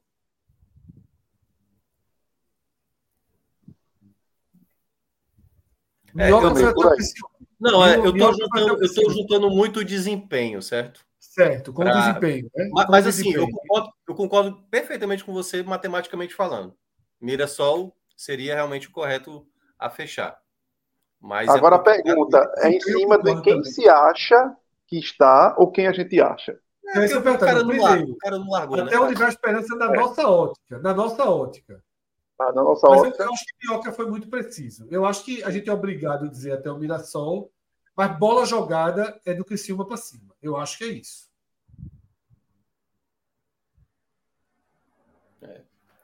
O Mirassol ganhou 2 jogos que eram colheitas. O Novorizontino está jogando muito mal. Tá mal. São 2 equipes assim que... O Mirassol tem um confronto diretíssimo, né? Acho que, mais uma vez, né? Ele enfrentou... Não, agora acho até não. Que ele... Agora ele pega... Ele pega, acho que é Ituano. Ituano e depois Sport. Depois Sport. Mas o jogo é Ituano, né? O jogo é Ituano. O jogo é Ituano, é ótimo. Não, mas a gente já usou muito essa expressão. Em Borussia. Esse jogo, vocês devem ter acompanhado, né? A gente até estava... Esse Guarani e Mirassol... O Mirassol teve um pouquinho mais de atitude do que o Guarani. Eu senti o Guarani muito conformado com o empate. Sim. Então, tem horas que me dá vontade de dizer quase que eu cravei. O Juventude é que tá, acho que... Os jogos em casa do Juventude, assim, é um festival de pontos. É um festival, isso. Perdido, assim, meu amigo. Empatar com o Londrina. Agora, na visão de Cauê, a ilusão vai até o Vila Nova, né? O CRB acabou a ilusão. Mas o Vila Nova se deixa acreditar... O CRB tem 1%. O Vila não tem 1%. O Vila não tem ilusão, Fred, eu acho mais. O perfil do treinador que o Vila contratou, talvez já indique isso que Minhoca disse, que acabou a ilusão. Porque ele trouxe aquele treinador que é aquele cara mais da casa, que já foi... que fecha ano. Lá. Certo. O cara que fecha ano, pro bem ou pro mal. 5 pontos em 5 rodadas é muito... parece pouco, mas é muito, cara. É muito. Porque tem pouco ponto de disputa, pô. Muito pouco. Vamos lá, vamos projetar qual foi o que a gente colocou. 64, vamos colocar 64. Pro Vila Nova chegar a 64... 4 vitórias e um empate. Não chega, mas eu tô... Não, eu sei. Porque, na verdade, aí, Minhoca, ele vai sonhar que não vai precisar disso, né? Vai que todo mundo para, vai que a galera farrapa. Não, exato. Mas eu acho que vai acontecer. É muita gente acima que tem que estar tropeçando e ele conseguindo ainda com essa sequência positiva. Por exemplo, Juventude não deu... Se vocês acham que ele... Então, vocês acham que ele também desistiu? Até pela mudança de treinador, caiu Lisca... Eu acho. Claro, assim... Eu acho que pelo perfil do treinador, ele desistiu. É porque o próximo... vai dizer, né? É contra o Atlético Goianiense. O Atlético Goianiense... É clássico. Assim, vai querer atrapalhar no mínimo. Tudo bem se não conseguir, mas vou atrapalhar. E se a rodada ajudar, beleza. Eu volto de novo para a disputa. Mas hoje, eu não acho que o Vila Nova... Tá aquela coisa, opa, dá para ir? Eu acho que não, acho que se der, ok. É o que era o CRB há 2 rodadas atrás, né? Que era aquela coisa, acho que não. Acho que não vai dar tempo, não. Agora, Minhoca, faltou Juventude para dar aquela sensação de fim de campeonato que poderia ter criado. Foi o que eu falei. Eu tinha desenhado essa situação. Muito provável esse G4... vencer, os 4. Tinha até feito uma ponderação no Vitória, mas o Vitória praticamente foi que abriu logo essa ideia. E aí, quando começou a acontecer todos os tropeços, que eu até tinha citado, olha, se acontecer vai ser maravilhoso. O Guarani mira só empatando, aí o Criciúma não vence. Ou seja, o Criciúma venceu, né? Criciúma era a minha próxima pauta, inclusive. Porque quando teve todo esse desenho, eu falei, olha, confirmando isso, eu acho difícil que até o final do campeonato vai ter mudança. Eu acho que pode até ter ali uma aproximação, que é o, como diz na Fórmula 1, né? Chegar uma coisa, passar é outra. Mas eu acho que o G4 estaria definido. É Fórmula 1 que diz isso é Galva. O Galva fala... É Galvão. Mas o Juventude... Dando o empate assim, do Juventude deixou muita gente sonhando, né? O Juventude... Porque se o Juventude ganhou o jogo, o Mirassol larga o campeonato, né? Por exemplo, eu achava que o Juventude ia dar trabalho para o Vitória. Eu tô achando que agora o Vitória tem plenas condições. Eu acho que tá todo mundo agora abraçado com o Vitória, a turma que tá tentando entrar, né? Eu acho que corre risco do Juventude sair nessa próxima rodada. Um grande risco. Muito risco. A gente vai, inclusive, agora pro... Vou trocar aqui a tela que a gente compartilha. O risco do Juventude, na verdade, é gigantesco, porque ele pode sair empatando, que já seria um resultado teoricamente bom. E aí eu vou para a tela de compartilhamento, né, que a gente tem feito. O jogo já está compartilhado aí. O aproveitamento do Juventude, antes que já aparecer na tela, o aproveitamento do Juventude contra o pessoal de baixo, acho que é do 13º para baixo. É menos de 50%, cara. Como é que você não faz mais da metade dos pontos que você disputou contra o pessoal de baixo? Assim, é inacreditável. A dificuldade deles em casa é justamente essa. Impressionante. Eles perderam muitos pontos para a turma de baixo. É. Eu vou começar, tá? A nossa análise dos últimos jogos pelo Criciúma. Porque, para mim, é o grande vencedor da rodada, tá? Voltou para o jogo demais. Foi a 54 pontos. Estou atualizando aqui. Eu tenho atualizado em tempo real para a gente ver, né? É o 6º colocado. E tem essa tabelinha aqui pela frente. 2 jogos agora em casa contra Sampaio Corrêa e ABC. Ressaltamos, existe dificuldade nos jogos, né? Sobretudo Sampaio, ABC, ninguém está tendo essa dificuldade, não. Mas a gente tem um desenho na tela aí de um esse uma indo para 60 pontos daqui a 2 rodadas. Não chama atenção isso, não? O fato do Nordeste ir lá para Criciúma sempre é uma dificuldade, né? Sempre é uma dificuldade. Então, eu acho que bem provável o Criciúma fazer 60 pontos. Também acho que 60 pontos é bem crível. Plausível. E aí ele com 70? Aí vai com mata-mata com o Guarani, né? É.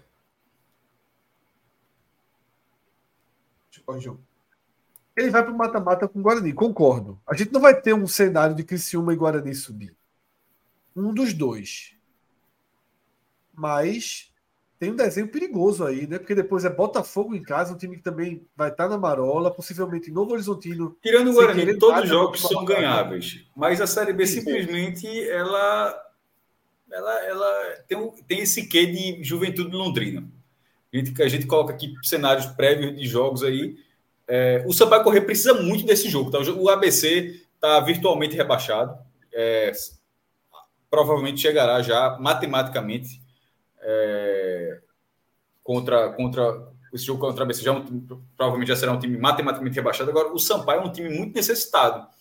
Pode ser um time que tente valorizar ao máximo um empate lá em Criciúma. Mas, querendo ou não, é um jogo muito ganhável. Depois o Botafogo de Ribeirão Preto, embora tenha feito uma boa partida contra o Novorizontino, também é ganhável. Tem esse jogo do Guarani, mas veja só. Ele tem 9 de 12 pontos muito acessíveis. Assim, tu falou que o Criciúma deve chegar a 60, mas assim, projetando na 37ª rodada... 60 nas 2 próximas rodadas, Cássio. Sim, não, eu sei, mas estou dizendo... Mas eu entendi, Fred. Mas nas próximas 4, você tirando o Guarani, os 3 jogos que ele faz em casa são 3 jogos extremamente acessíveis. Então, assim, você consegue projetar na penúltima rodada o Criciúma tendo pelo menos 63 pontos. Consegue. E aí indo para Novo Horizonte, você não enxerga... Só que a Série B não faz, você não coloca, você não são 3 pontos todo que você joga em casa, não é, o cara farrapa, todo mundo farrapa. O próprio Criciúma farrapou recentemente, perdeu da Chapecoense dentro de casa. Mas nessa reta final não é um absurdo, assim, imaginar que um time assim, que estiver concentrado, focado, ele teoricamente é muito melhor do que esses 3 times jogando dentro de casa, e seria Estou considerando até que ele perdeu do Guarani, de chegar, pegar o Novorizontino fora de casa para chegar a 66. É um candidato muito real. E o Criciúma, ao contrário do Juventude, que foi quando a gente está fazendo um comparativo, o Juventude é um time que tem sérios problemas em ganhar em casa, em converter. A campanha do Juventude foi muito construída graças à pontuação fora de casa, que é o melhor visitante. Já o Criciúma é basicamente um time caseiro. Tem dificuldades fora. E é um time muito caseiro, um dos melhores mandantes. Então, reforça talvez essa sensação de que esses 60 pontos nas duas próximas rodadas são muito palpáveis. E aí, só dele se manter nessa briga já é importante para ele. Ele estar vivo, porque aí ele vai jogar com o Guarani, que talvez, no momento que o Guarani esteja perdendo fôlego, talvez o Guarani jogue até em desvantagem que o Criciúma nesse jogo. Ou jogue num desespero muito grande, ao contrário do Criciúma, que se fizer essas duas vitórias aí, o Criciúma talvez possa ser até o G4. Quando for enfrentar o Guarani. Ó, o Criciúma, ele foi um clube que ele não teve muita sequência durante o campeonato, de positiva e nem negativa. Isso. Por exemplo, a melhor sequência dele de 3 vitórias foi nas 3 primeiras rodadas iniciais e também no primeiro turno, quando foi CRB, Sampaio e ABC. Eu acho que vai voltar a ter de novo essa sequência de 3 vitórias. A grande questão é porque o Criciúma às vezes não consegue... Porque, quer ou não, você tem que ter um sprint alto aí. Por exemplo, você precisa imaginar que o Criciúma... por exemplo, ele tem que ganhar os 2 e tentar buscar por volta de 6, 4 pontos mais ou menos, para achar que tem possibilidade. Então, é tentar fazer uns 12 pontos aí de 15, né? Se o cara pensar muito, ele não faz, não. Então, mas o que é... É porque é aquela coisa, o Mirassol, até uma rodada atrás, a gente não estava colocando, mas a gente tinha indicado assim, mas agora vai vir uma tabelazinha que a gente vai ter que colocar o Mirassol no debate, porque veio o ABC e veio o Londrina. Isso. Aí emendou 4 vitórias seguidas, empata com o Guarani, já jogando melhor, por exemplo, já tendo um pouco mais de confiança. Então, o Criciúma, na minha avaliação, é capaz da gente, daqui a algumas rodadas, dizer assim, opa, o perigo agora é o Criciúma. Mas eu quero ver depois do Guarani. Até porque, assim, comprova contra Sampaio e ABC, para começo de história, e o que é que ele vai conseguir contra o Guarani. Porque se ele consegue aí 7 pontos, confirmando as 2 vitórias óbvias, e um empate contra o Guarani... Aí já se torna um alerta. Porque a tabela, Fred, eu estava vendo agora o Guarani. A chance do Guarani então também fazer 6 pontos é gigante. Vamos lá. Deixa eu então ir para o Guarani aqui.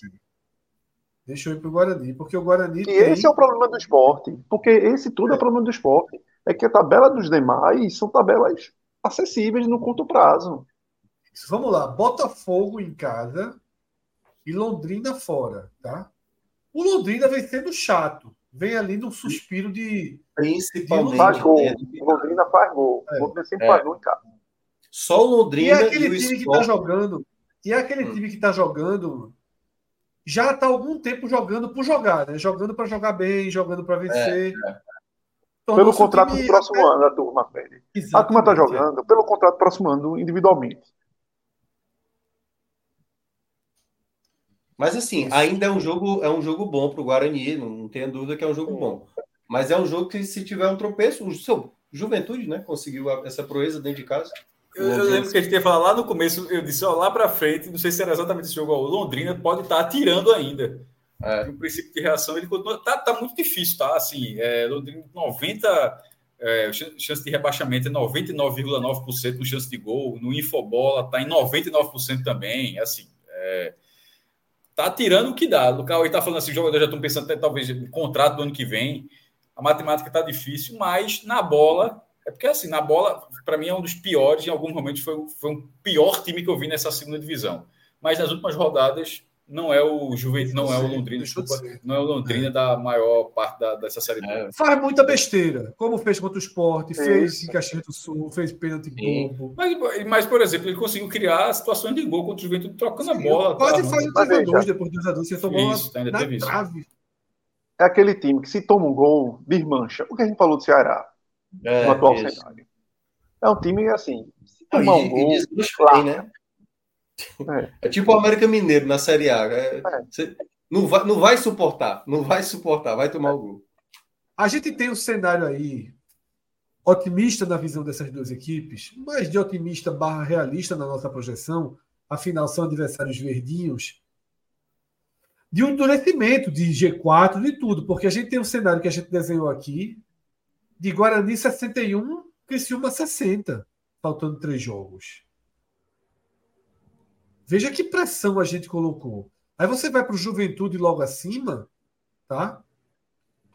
O Juventude tem um desenho de 59, abaixo desses dois, por exemplo. Então, tem um aperto desenhado aí, né? Aí eu vou subir mais um pouquinho a tela para a gente chegar no Atlético e no Sport, tá? Atualizando o Sport. Eu estou fazendo as atualizações agora em tempo real.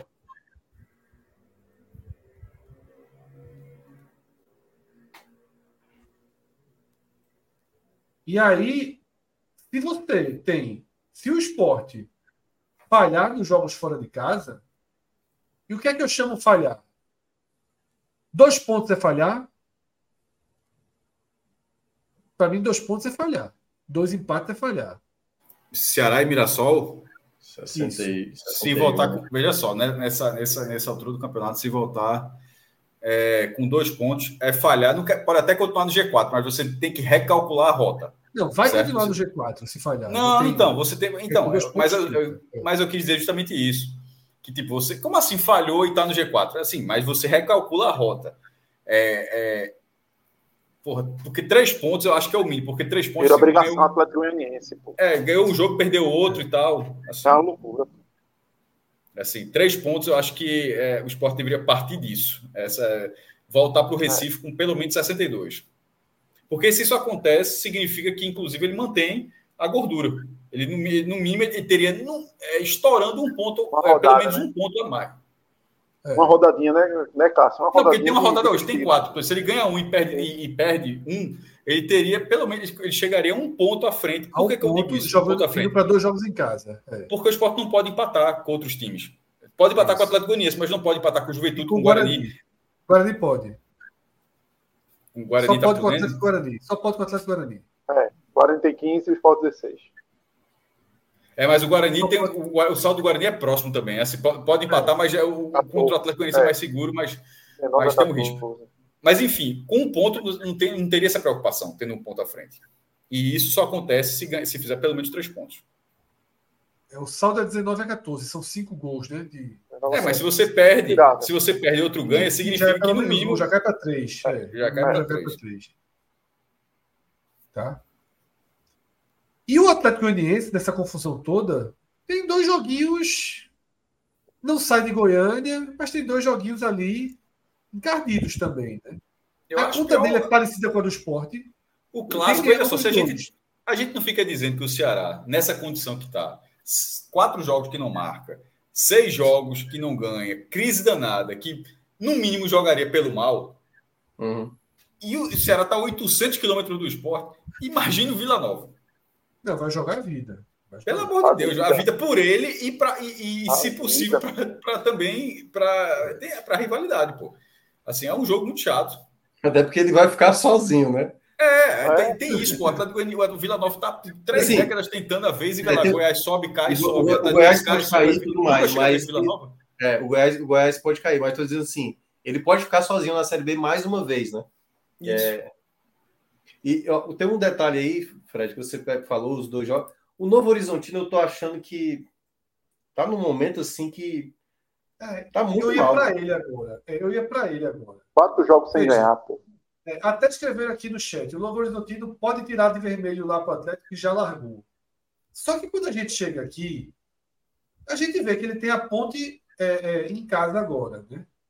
Se ele ganha, que faz 56, a gente tem que lembrar que o Juventude tem uma tendência enorme de perder o jogo para o Vitória, tá?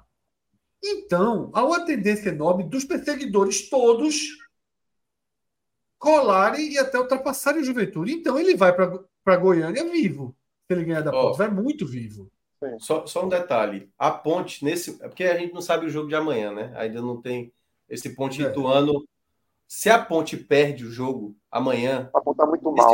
Esse jogo da Ponte já não é mais verde, pô. Não é oportunidade. É jogo chato. A Ponte tá muito mal. Mas aí é um jogo chato. Mas é uma oportunidade. É tipo a Chape hoje. Quando você pega... Eu sei que é chato. A gente até botou aqui o próximo do Ituano é chato, porque é fora. Mas em casa a gente trata como uma oportunidade, meu. É igual a Chape hoje. A gente sabia que a Chape ia ser pesada pro esporte. Mas em casa é obrigação. É um time do Z4. Fora, a gente eleva o nível um pouquinho e bota como chato, né? Mas eu concordo que não é jogo ganho para o Novorizontino, não. Olha só, tem um jogo aqui que a gente está falando de jogos que estão mudando de cor. Esse jogo aqui, Juventude e Ituano, pode ficar perigosíssimo para o Juventude.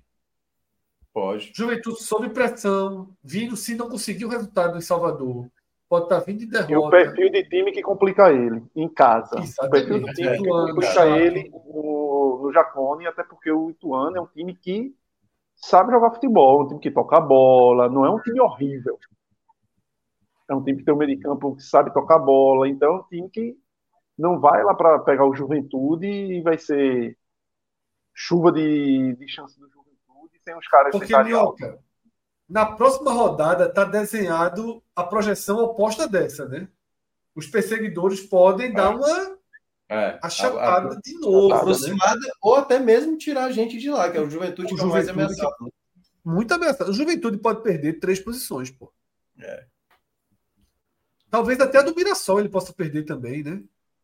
Ele pode perder para o Guarani, para o Criciúma, para o Novorizontino, que é o rei do desempate, e para o Mirassol, deixa eu ver o desempate. Saldo de 8, pode acontecer. Só lembrem que o Juventude... Acontece, porque é o cenário do Juventude perdendo, vai ter menos o saldo abaixo de 8 e o Mirassol vai ter acima de 8, que é o que ele tem hoje. Só lembro que esse Juventude é o melhor visitante, viu? Esse Juventude é o melhor visitante, é um risco de vitória. Não, a gente sabe, mas é porque esse tipo de empate, Cauê, para o Londrina, que é o pior visitante dessa Série B, é inadmissível que o Juventude... Não, concordo totalmente. Sim. É só que o Sport cai no oitavo. Imagina o Sport. Eu vou fazer uma coisa que o Cássio sempre faz. A gente, às vezes, tira o peso. Imagina o Sport oitavo. Tá louco, velho. Como é que joga em casa? Essa live aqui, essa live aqui estaria no começo. Aí, né? Imagina entrar em campo contra o Ituano e oitavo o Juventude. É muita pressão, pô. O estádio já não vai encher. Não, tá enchendo. Veja só. Isso é o Juventude tá botando 12, 14 mil pessoas todos os jogos. Sim, tá tendo promoção lá. Então, se cair para oitavo, eu já não sei. Mas ao mesmo tempo, seria o oitavo que se ganha já vira quarto de novo. Veja só. Não é aquele oitavo, né? Não é aquele oitavo que o cara... Eu vi alguns torcedores do Fortaleza até brincando que o Fortaleza ganha 500 jogos, perde 500 jogos e não sai do oitavo lugar sob nenhuma hipótese. Assim, estava fixo ali e tal, em determinado momento da Série A. Então, não seria esse caso. Não é um oitavo lugar que o cara está ali fixo. Seria um oitavo que o cara já sobe elevador com 3 pontos. Então, eu acho que mobilizaria sim. Enfim, temos aí um cenário... em que veja se o meu resumo da ópera está assinado para vocês, tá? Temos uma tendência... Eita, que eu saí totalmente aqui do... Deixa. Foi bater no Recife. Temos uma tendência, tá? De Guarani e Criciúma crescendo nas próximas 2 rodadas. Eu acho que essa é a tônica das projeções. Temos uma tendência de Guarani e Criciúma chegando na casa dos 60 pontos nas próximas 2 rodadas. Eu não vou usar a palavra tendência, certo? Eu vou usar a palavra... temos uma projeção, uma indicação. Porque... Uma indicação, uma indicação. Porque tendência é o que o Atlético Goianiense está fazendo, pô. Ali é uma tendência. O cara vem já na subida. Tá no embalo, entendeu? Aí uma tendência. O Criciúma já vinha tropeçando antes, entendeu? O Guarani fez um futebol bem mais ou menos contra o Mirassol. O Botafogo de Ribeirão Preto, por exemplo, ganhou de 2-0 do Novorizontino. Então, não vou duvidar se o Botafogo também atrapalhar os planos do Guarani. A gente aqui do Nordeste, talvez a gente tenha um pecado histórico. E aí, talvez por falta de informação nossa ou não, não sei se vocês concordam, Cássio, mas eu cresci ouvindo isso, a gente minimiza um pouco as rivalidades do interior de São Paulo. A gente sempre acha que é um jogo dentro do interior de São Paulo, né? Enquanto a gente diz que o Ceará vai dar a vida contra o Sport... Existem algumas, não são... existem... claro, a gente está falando de cidades diferentes, não tá, obviamente isso não entra Campinas. Campinas, obviamente, a gente sabe que existe. Mas o Botafogo vai fazer graça em Campinas? Não vai, né? Não vai. Eu não acho que o Botafogo... Até porque é um potencial adversário já no Paulistão do ano que vem. Veja só, os caras... E o Botafogo de Ribeirão Preto é uma safra, ou seja, o cara é um potencial adversário que pode complicar a vida dele daqui a poucos meses, porque pode ser um time que está numa situação financeira bem melhor e tal, dependendo da situação. Então, assim, eu acho que mais do que a rivalidade histórica, é até pensando no macro, em relação à continuidade do calendário. Isso. Que é o que o Ceará deveria pensar no Sport também, viu, Ceará?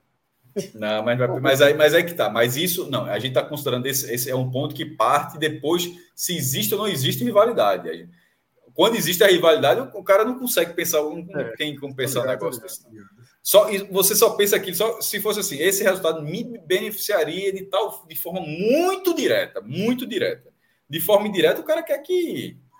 Porque se for de forma indireta para beneficiar, o cara pode pensar assim, pô, o Fortaleza ser campeão da Sul-Americana vai atrair, veja só, se fosse de forma direta, mais recursos para o campeonato cearense. Aí o torcedor do Ceará, foda-se, porra, se vai atrair. Mas aí, cara, tá ligado? Ou seja, é óbvio que eu estou dando o exemplo mais claro possível para dizer assim que o cara não pode pegar um ganho direto e pegar isso como verdade, porque assim, de certa forma poderia ser, veja só, o Fortaleza foi campeão Sul-Americana, ele aumenta o campeonato cearense, aumenta a Copa do Nordeste, ele vai, é assim que a roda gira no futebol. Mas o cara que é rival, o cara, porra, meu irmão, deixa do jeito que tá ótimo. Assim, o cara não vai pensar, porra. Então... E aí a gente tem outro fator aqui que eu vou trazer, tá? Eu vou até ignorar o Vila Nova da leitura por enquanto, mas deixa eu atualizar ele de toda forma, né? Me apanhou do Tombense. Tem 6 pontos esperando ele, a gente falou isso, né? Na verdade, tem 9 pontos esperando o Vila Nova na reta final. A gente falou isso na live passada, lembra? Sim. Tem 9 pontos esperando o Vila Nova. Estão ganhos. Ele só precisa dos outros para subir. Os 9 pontos estão lá na reta final, prontinhos para ele colher. Cara, os caras abriram o placar, minutos finais. Em casa, Ceará em casa e ABC fora. Aí tomou 2 gols do Tombense no final, 2 gols de Fernandão. Se tivesse vencido, aí realmente, aí podia... Não, aí tá fazendo muito. E veja só, Vila Nova ganhar do Atlético, ele já pode ser assim, ó, eu tenho 74, contra 59 do Atlético. Ele pode bater no peito e dizer isso. Se o Vila Nova ganhar, vai dizer assim, ó, eu tenho 54 com 9, 63, né? Eu tenho 63. É. Porque a colheita tá muito clara. Eu não sei nem vai chegar dessa forma. Olha só, é o agro, viu? Aí, meu amigo, o agro está colhendo. A semente está plantada, falta colher. Agropecuária. Ele... Não, agropecuária não, desculpa, foi até besteira. O agro ali na região do Centro-Oeste está gigantesca aí. A soja vem forte, porque, porra, meu irmão, veja só, se ele sair vivo de Atlético Goianiense e Vitória, é muito ponto para colher, pô. É. Mas assim, mas falando sério, se ligar 4 de 5, 63, não porra, a gente tá dizendo que o Sport com 66 não sobe. É foda, porra. O Vila Nova, ele tá numa de... Mas ele dá uma brecada 5 e 5. Atlético, né? Ele dá uma brecada. Não, veja só. Não, veja só. A parada é a seguinte. Ele vai jogar a vida... Ele vai jogar o clássico. Como jogaria de qualquer clube. É. Se ligar do Atlético, ele vai pra Salvador pensando, galera, é o seguinte. Se a gente vence em Salvador... Aí o pequeno milagre se desenha. Se desenha, né? Tipo, é como se fosse assim, a decisão se ele ganhar do Atlético Goianiense, naturalmente. A decisão do Vila Nova seria na 35ª rodada. Porque a partir disso, ele ficaria na mão do Atlético e disse, ó, ou tu sobe ou tu pipoca, porque assim, porque ficaria muito acessível a tabela. É. Uma agora, pergunta. Agora, vai chegar vivo na 36ª? Não acredito. Uma pergunta importante aqui. Se o Mirassol perder do Ituano, muda muito a perspectiva desse jogo com o Sport? Pô, veja só, as quatro jogos dele, depois ele bate 65, pô. Eu acho que ainda sim. Não, Fred. Ele pode chegar a 65. Não. Veja só, o Vila Nova 63 é foda, mas com 65 o cara olha assim, dá, tem jogo. Deixa eu dar uma olhada aqui. Difícil, o Vila Nova ficaria na frente dele, viu, Cássio? Não, pô, o Vila Nova ficaria se ganhasse os 5. Não, veja só, não. No cenário que eu estou perguntando aqui, o Vila Nova ficaria na frente dele. O Vila Nova ficaria 54 a 53. Hã? O Vila Nova ficaria 54 a 53, pô. Sim, nesse cenário que eu estou dizendo. Porque o Vila Nova ganharia do Atlético Goianiense, que foi o caso que a gente fez. Sim, mas depois a gente falou, mas ele perderia do Vitória. A questão é que o Vila Nova não poderia perder do Vitória. Se ele perde do Vitória e o Mirassol ganha do Sport, ou seja, teria 56 a 54. Sim. Para ficar claro, daqui a 2 rodadas, se tiver Mirassol com 56, Vila Nova com 54, é tipo. Desculpa. Mas a pergunta que eu faço para vocês é o seguinte: é isso mesmo, 56 e 54, pô, fica óbvio que a situação do Mirassol. Mas a pergunta que eu faço para vocês: vocês acham que Mirassol e Sport é a mesma atmosfera de Mirassol e Guarani? Volta eu do acho que reduz, se perder. Tá aí Mirassol. Na tela. Não, cadê Mirassol e Guarani? Mirassol e Guarani. Tá Mirassol e Guarani, pô. Pessoal, o jogo que aconteceu, né? É, porque eu tô vendo, não tô vendo o Guarani, não, porque foi Guarani agora. A atmosfera. Porque, veja só, foi uma atmosfera de decisão. Não, porque mais melhor que se confundir com eu. Eu tava olhando também, eu fiquei procurando, eu fiquei calado. Eu tô cego aqui, vou falar. Mas eu entendi. O jogo anterior foi uma atmosfera de decisão, bom público. Vamos lá. Foram 5.500 pessoas que de fato, naquele cenário, é um bom público, sim. Eu vou falar o melhor cenário para o Sport, para ter esse duelo com menos entusiasmo do Mirassol. O Juventude precisa vencer nessa rodada. Sim. E ele perde para o Ituano. Aí é um baque. Aí é um baque para o Mirassol. E ainda tendo, se possível, o quinto, o Guarani e o Criciúma ali, um dos dois também vencendo. O preço está muito caro, né? Aí o preço está muito caro. Não, aí fica caro.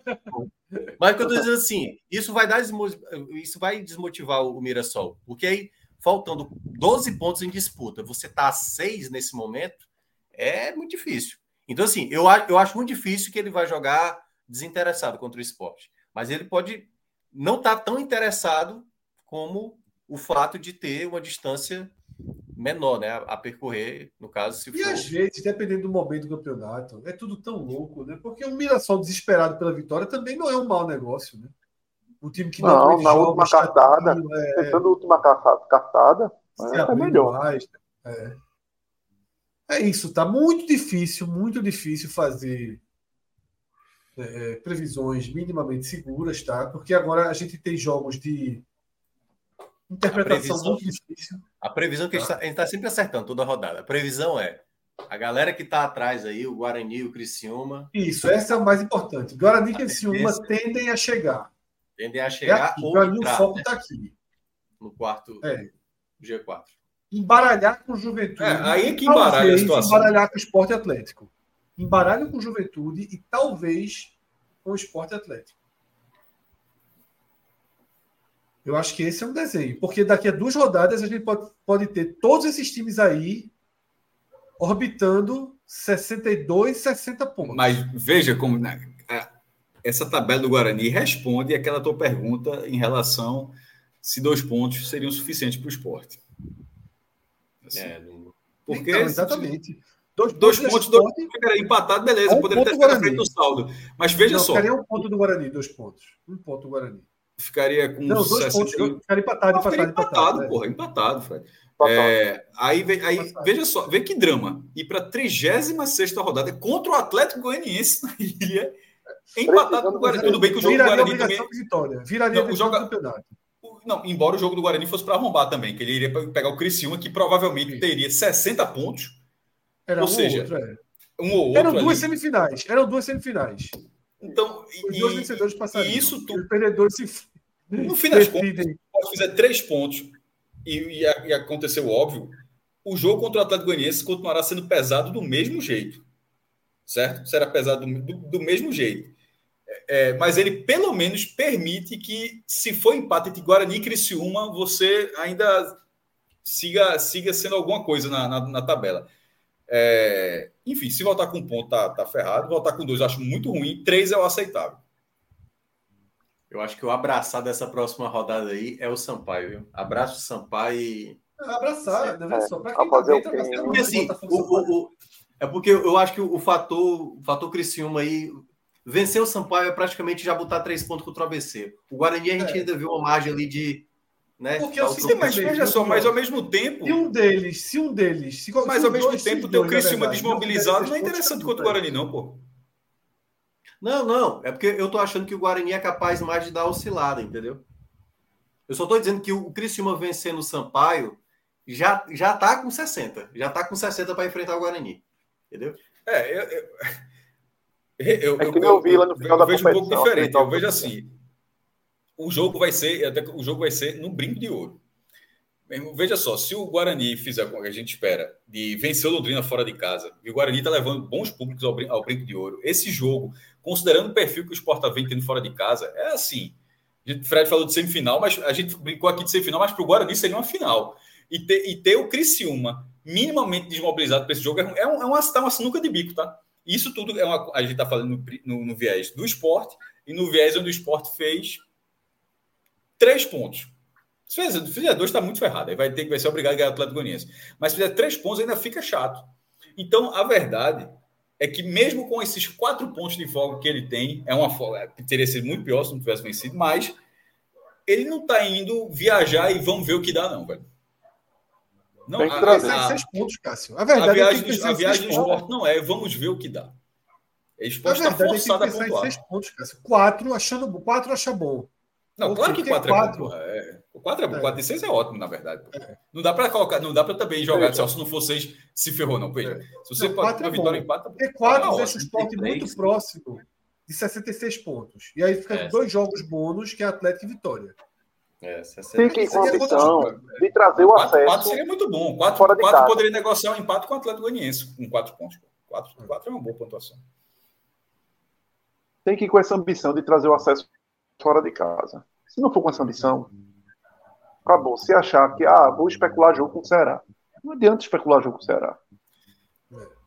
Porque em todos os jogos a gente está colocando que todo mundo vence. Não, é numa reta final, é que tipo, vai patinar realmente quem fizer o que o Juventude fez contra o Londrina e que o Sport fez também contra a Ponte Preta, outros jogos anteriores. Porque pode ver que toda vez que a gente olha, a gente está colocando peso, até porque a tabela vem ajudando em boa parte, a necessidade muito grande, muito acima da média, de não farrapar em casa. Tipo, o fiel da balança está sendo realmente os jogos fora de casa, mesmo considerando jogos duros, como, por exemplo, vai ser Sport e Atlético Goianiense. Mas você não pode muito se permitir não fazer esses pontos nessa reta final. Aí você vai para aqueles times. No caso do Juventude, ele vem farrapando, mas pelo menos é o melhor visitante do campeonato.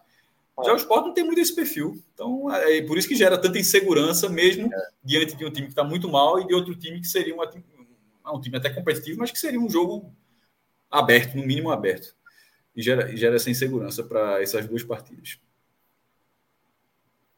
É isso, né? Mais do que isso, a gente já entra demais no campo da adivinhação, tá?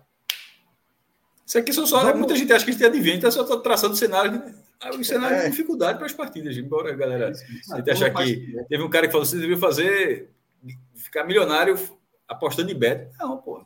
Adoraria saber, que eu já adoraria ter o almanac de Beef Thunder, mas infelizmente não tive essa sorte, não. Galera, quem está acompanhando a live aí desde cedo deve ter percebido na nossa moldura 2 QR Codes, tá? São 2 empresas que patrocinam e apoiam de forma direta o podcast 45 minutos, tá? De um lado, Bet Nacional, né, com o nosso código podcast 45.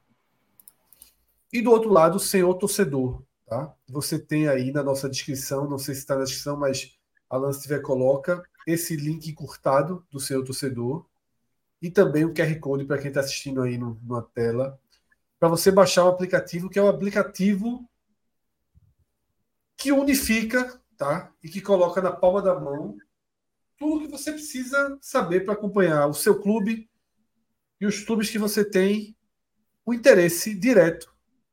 Seja momentâneo, seja um interesse regular. Tá? Eu, por exemplo, coloco, obviamente, o Sport como meu time, mas escolho receber notícias em tempo real dos principais clubes do Nordeste, mas nesse momento eu escolho também do Juventude, do Atlético Goianiense, do Criciúma, do Ceará. Mas quando acabar a Série B, eu posso ir lá e desmarcar esses times.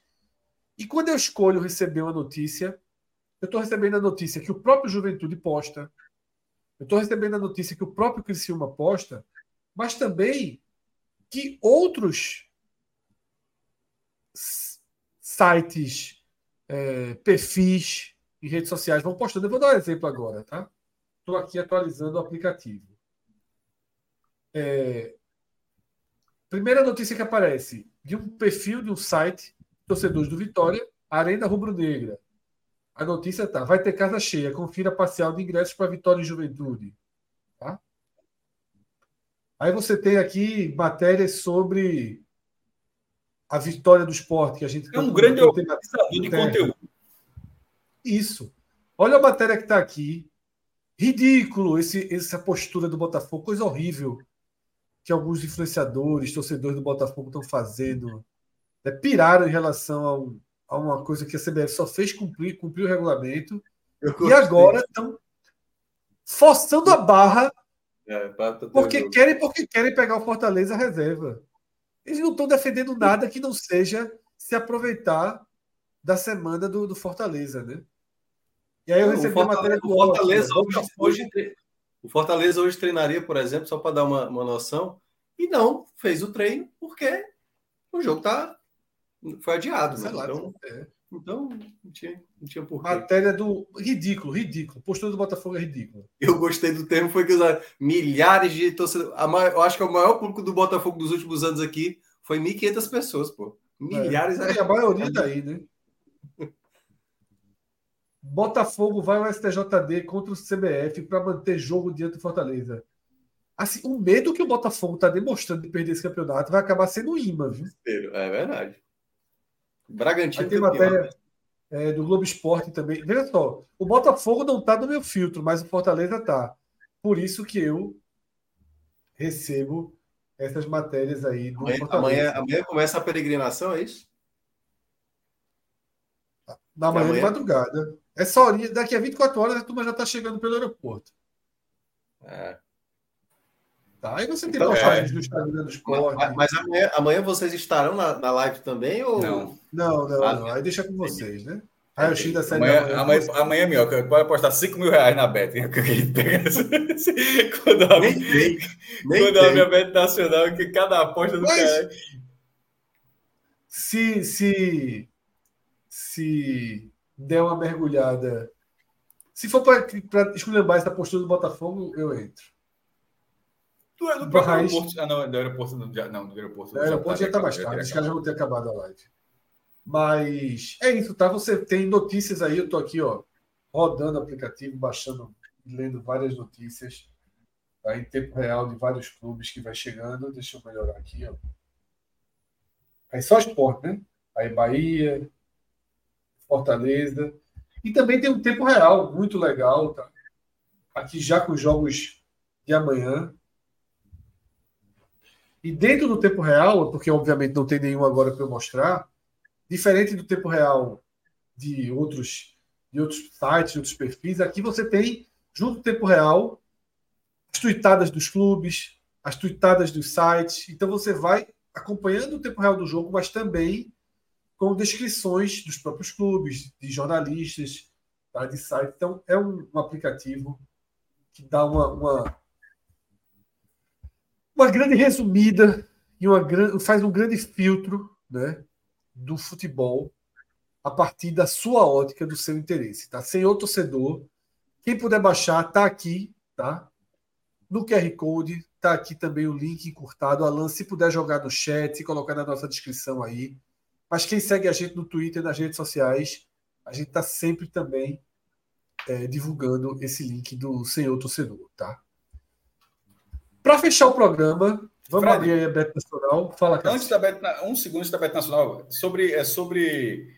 É um número que, inclusive, você gosta. O FMG, ele atualizou a pontuação, percentual de pontuação, tá?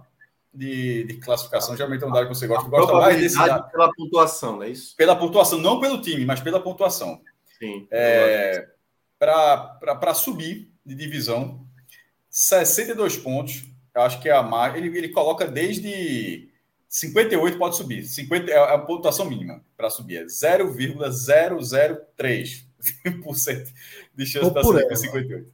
Tô por 59 aí. Tô por aí. Não, 59, 0,103. 0,103. Ou seja... 62. Se for apanhando, ainda tem chance. 62, ganhando só de Sampaio. Mas é exatamente isso que eu ia falar. A chance com 2 dígitos depois dali da casa decimal é justamente a partir de 62 pontos, que são 24%, porque com 61, por exemplo, são 6% apenas. Ou seja, de 61, 6% já vai para 24%. Ainda é muito pouco. O 24 significa, na prática, a cada 4 chances, só um é puro.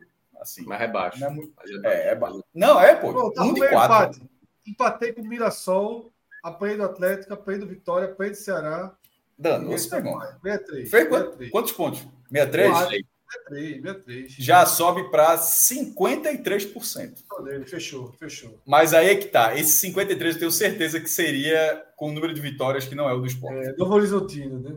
É, exatamente. E 53% é tipo jogar uma moeda para cima. Bom tá demais na situação. Veja só, nesse momento, meu amigo, olha aí, porra, caiu. 64, 79%. Já é, veja só. Esse pontinho que o Minhoca trouxe, né? Esse pontinho que tu não quer arrumar aí, Fred, só botou lapada aí. Se botar um pontinho a mais... Já não é a moeda não, viu, Minhoca? Já é... 2 em 4. Exatamente. Aí já é 4 em 5, né? Que é praticamente... Isso. E agora, veja só. 65 pontos já bate em 94. O que é um acesso virtual. É. 65 pontos. Que não é um absurdo. E Atlético Goianiense. Mas aí... Mas, fala, Minhoca. Não, o que eu ia falar assim, eu sempre olho para o FMG quando... dessa pontuação... Quando passa do 90, entendeu? Que aí é quando você tem que trabalhar com aquela segurança a mais. Isso, é de 65 para cima. Aí fica 65, 94,9, 66, 99,0, 67, 99,9. Ou seja, 66 já é... E 67 é a mesma coisa, né? Tipo, subiu. E só de rebaixamento, para falar também, para ser justo aqui com a turma, no caso, não é o risco de rebaixamento, é a chance de permanência. Que fizer 44 pontos, fica 99% salvo. 43 pontos, 99,3%. O outro é 99,9%, né? 42, 95,5%. É o último que Minhoca falou, da margem de 90%. Aí 41, 82%. 40, 55%. E 39, 24%. É isso. Quem quiser os pontos aí. Segundo o Departamento de Matemática da Universidade Federal de Minas Gerais. Então tá dando a reclamada aqui, dizendo que a gente dá atenção exagerada ao esporte e no dia de jogo fica pior. O dia de jogo, obviamente, tem o programa do esporte. E sobre o raio-x ser ligado ao esporte, veja, o nosso raio-x ele joga mais foco nos clubes do Nordeste. Quando o esporte estava com o Ceará brigando, o foco estava nos dois. Quando o Vitória estava no contexto, o foco a gente fazia para os três. Agora, o Vitória subiu. A gente fez um programa inteiro sexta-feira sobre chance de título, né? O quanto já subiu. Essa conta aqui é uma conta que a gente faz. Porra, fez para o Criciúma, fez para o Guarani, mas óbvio que nas brincadeiras, que nas resenhas, é óbvio que é mais direcionado ao esporte, é natural que seja assim, tá? Sim. Natural. E vai continuar sendo, Ítalo. Exatamente. Assim, vai ser bravo aí, porque... Porra... A gente fez não dá pra gente aqui agora no raio-x ficar pensando em como o Mirassol vai subir. Exato.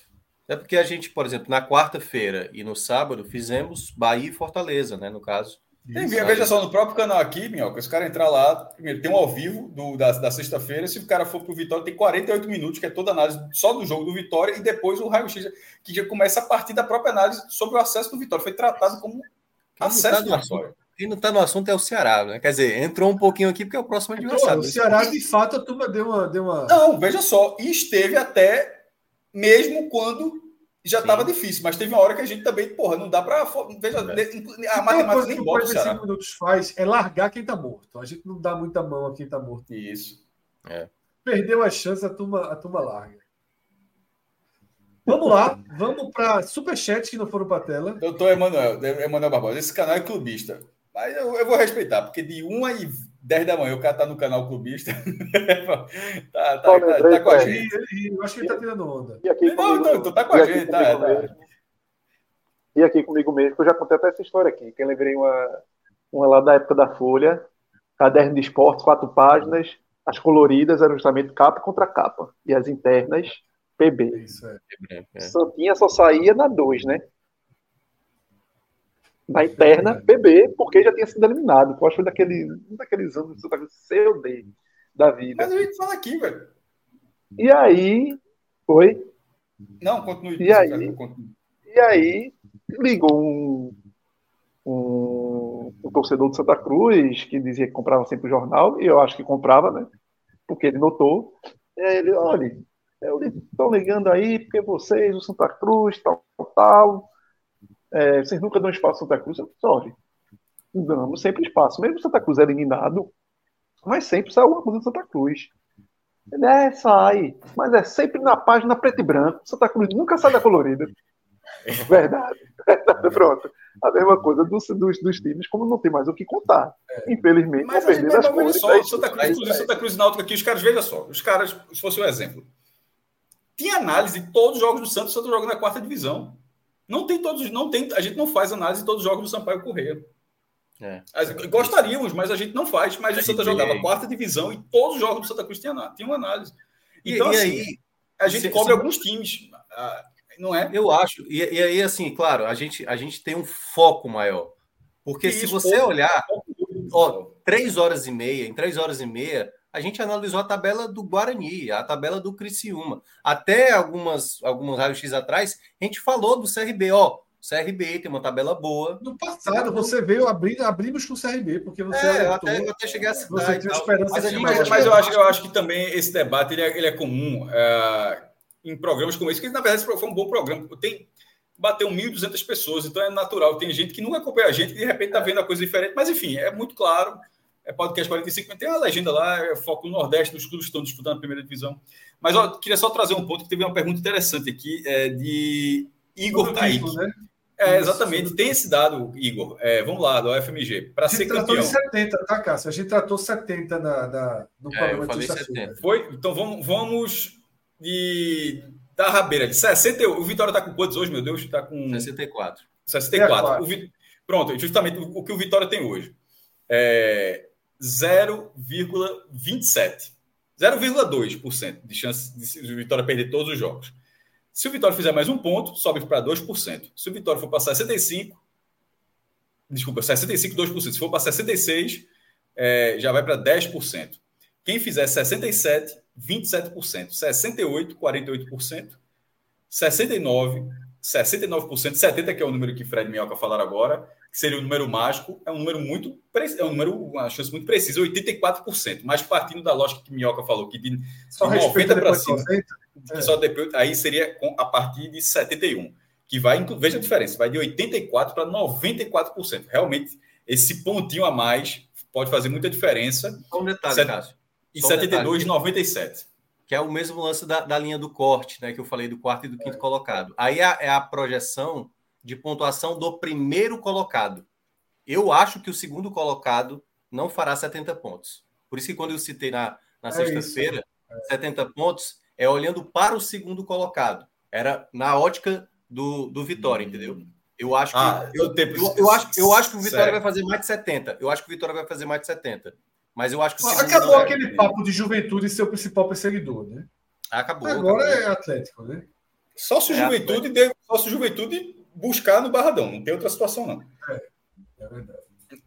O Juventude tem... Porque justamente na próxima rodada é um confronto direto. Se não fosse, mas como é um confronto direto, se isso acontecer... É um jogo em casa, né? Porque dá ponto pra caramba. Eu acho que o 70 é campeão. Eu acho que eu não vejo o Atlético Sport fazendo 12 pontos, não. E veja só, mais do que isso, né? Até porque um pega o outro, só vai um dos dois, né? É, só vai um dos dois. Só vai um dos dois.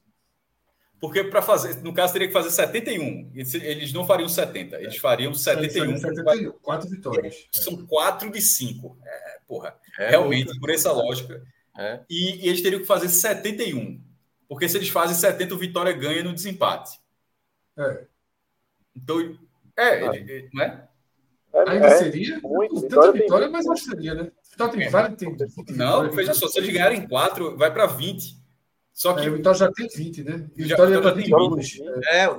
O Vitória tem esse fator a favor deles, o fato de muitas vitórias. E a cena é a seguinte: se eles forem a 71, seria 4 de 12. Eles podem ir a 71 também, com 3 vitórias. Não. Aí seriam 11 pontos. 11 pontos ia bater quantos? Ia bater 70. Não, aí o Vitória. Pronto, se o Vitória fizer 71, o Vitória é campeão. É exatamente isso. Porque a turma teria que dar uma acelerada muito, muito grande. É. Que é isso que o Chance de Gol está calculando, né? Na prática. É que é a pontuação do campeão. A turma tem que ir para 3 vitórias sobre o Sampaio. Ela não deu só... Ela não sacramentou o acesso do Vitória. Ela deixou, assim, o título muito encaminhado. Obrigado. Porque todas as contas, assim... até pelo retrospecto que o Sampaio tem em casa, era derrota ou um empate. Mas, assim, a vitória... Eu acho que o empate de Juventude Sport definiu o acesso... E encaminhou o título do Vitória. Foi isso. Porra, eu acho que foi mais a vitória do Sampaio no Castelão. Porque Minhoca até falou... Até porque foi depois, até porque foi agora, foi sexta-feira. Eu sei, mas Juventude era tratado como o maior perseguidor, né? E o Juventude tem a tabela muito limpa. Na hora que o Juventude perde aqueles 2 pontos ali, e vai ter o próximo jogo em Salvador, basicamente minou o Juventude de agora, de isso tudo é muito louco, né? Isso é tudo... Por exemplo, o Sport Ceará é sexta-feira. Vitória e Juventude é domingo. Cara, se o Sport vencer o Ceará, o Vitória teria que fazer... Ele vai jogar em casa, mas ele teria que fazer um resultado com o Juventude, porque isso que a gente está falando é hoje. Mas assim, porque ficaria 64 a 62. Essa margem gigantesca não seria uma margem gigantesca mesmo com empate, porque ficariam 3 pontos. Teria um confronto direto, naturalmente difícil, mas na última rodada, lembrando, lá Chapecoense e Vitória. A chance é enorme do Vitória, mas passa pela farrapada dos outros naturalmente e passa por esse joguinho com Juventude, eu acho. Cássio, eu até estava conversando sobre isso hoje com algumas pessoas. Aí, qualquer campeão sem ser o Vitória, de jeito nenhum. Só deixa bem claro. 0-0-0.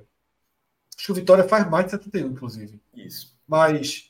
Eu falei até assim, veja só, se o Sport subisse antes... Porque uma coisa é como você vai jogar. Se você joga pressionado pelo resultado, pelo acesso, você tem um perfil de jogo. Se você joga com acesso já garantido só pelo título, é outro desenho de jogo. Mas eu estava pensando isso. Se o Sport chegasse já com acesso garantido, 5 pontos atrás do Vitória... Que é a distância atual? A distância atual é quanto? Meu Deus, 5, né? 5 pontos, 64,59. Se o Sport chegar em Salvador 5 pontos atrás, é uma pequena... É uma semifinal de campeonato. Porque o Sport teria a ilusão de, ganhando o Salvador, cair para 2 e tentaria torcer para a Chapecoense derrotar o Vitória na última rodada. Então teria ali um... Sim, na verdade, eu acho que a matemática do Sport para o título é basicamente essa.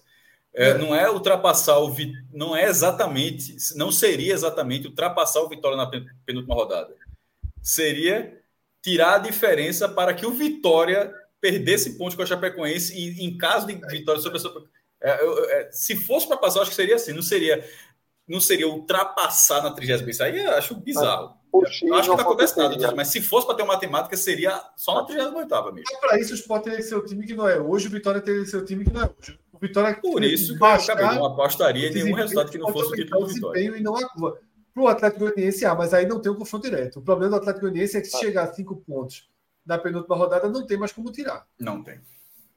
E vai torcer pelo esporte. Tá assim, tá ferrado.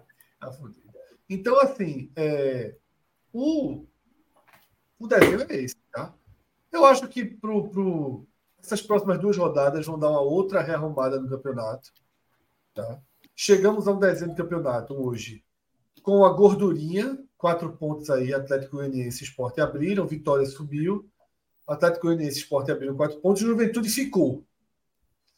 Essa ficada do Juventude reanimou todo mundo que está abaixo dele. Reanimou o Guarani, reanimou o Criciúma, reanimou todo mundo que foi perdendo pontos aí na rodada, quando o Juventude também perde. E as próximas rodadas a gente já passou aqui, a gente viu um indicativo, utilizando a expressão de Minhoca, para não usar tendência, a gente viu um indicativo de que Guarani e Criciúma devem, nós apostaríamos que daqui a 2 rodadas estão na casa dos 60. E deixando a seguinte pergunta no ar. Como estará o Atlético Goianiense daqui a 2 rodadas? Como estará o Sport daqui a 2 rodadas? Como estará o Juventude daqui a 2 rodadas? Será que a gente vai ter daqui a 2 rodadas, faltando 3 para acabar a competição, um grande bloco espremido entre 62 e 60 pontos? Entre 63 e 60 pontos? Talvez a gente tenha um bloco do 2º ao 6º. Se jogar a moeda, eu acho que jogando a moeda para cima aí, que como o Yoko falou, tá muito perto disso acontecer, tá muito... Eu diria que a tendência é que daqui a 2 rodadas, quando a gente sente para fazer esse programa aqui, a gente esteja falando de um campeonato que do 2º ao 6º a gente vai ter times orbitando, talvez do 2º ao 5º. Isso tudo, claro, seguindo um curso normal de favoritismo, de mando de campo e tal. A gente, isso exclui um Juventude 2, Londrina 2.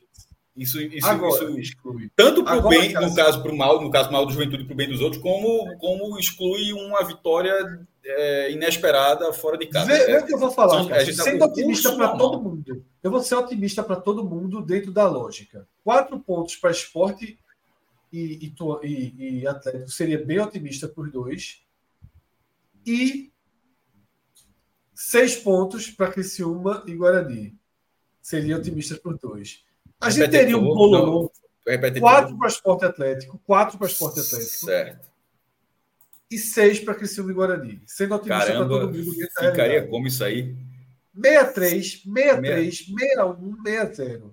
E o Juventude? Só o Juventude que sairia daí, né? 59. 70 se empatar com o Vitória. Vamos otimistas para ele. Mas o Juventude cairia para 6º. Cairia para 6º, o Guarani entraria no G4 e o Criciúma ficaria em 5º. Seria do 5º.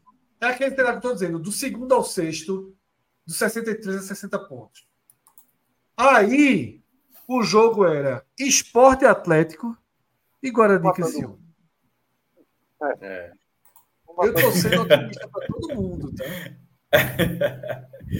Por isso que 4 pontos da gordura do Sport podem ser nada. Pode ser nada. Mas veja só, mas ao mesmo tempo pode ser nada, tudo bem. Mas deixa esse 1-1 hoje com a Chape, faz essas contas hoje, 1-1 com a Chape, o tamanho do inferno. Hoje. O tamanho do perigo.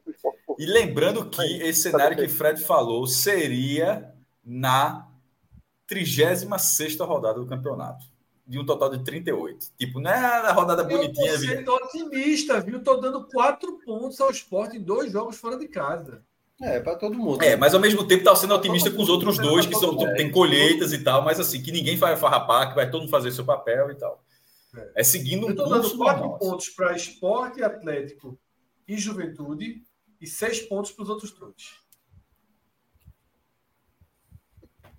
A verdade é que tá se desenhando que o Sport precisa pelo menos não perder do Atlético na ilha. Porra, assim, eu acho que isso já está desenhado. Não está se desenhando, não, velho. Eu não acho que exista muita conta onde o Sport descarta esse jogo, não. Porque, porra, perderia do Atlético e do Vitória, no caso. Assim, porque, porra, aí ia jogar no campo do Sampaio Pelo amor de Deus. Tá? Vambora. Senão, se for devagando aqui... Beto Nacional a gente faz. Minhoca, amanhã no Ratinho da Feriado vocês fazem o Beto Nacional, tá? Tá bem. Não tem nem jogo amanhã, só tem Ponte e Ituano. Né? Abre aí, só pra botar um réuzinho nesse jogo. Quero ver só. Vai ofender ninguém. Abre aí. Amanhã a gente tá apostando o Botafogo. O Botafogo vai viajar pra Fortaleza.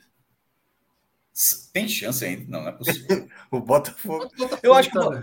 Essa postagem do Botafogo... Essa postagem do Botafogo é aquela coisa assim... Eu não vi. Galera... Ele postou agora de noite, tá indo pra Fortaleza. Não, postou já tem umas 3 horas, 4 horas atrás. Que vai pra Fortaleza. Não, ele que falou que os motivos que fazem por que tem que ter esse jogo na terça-feira.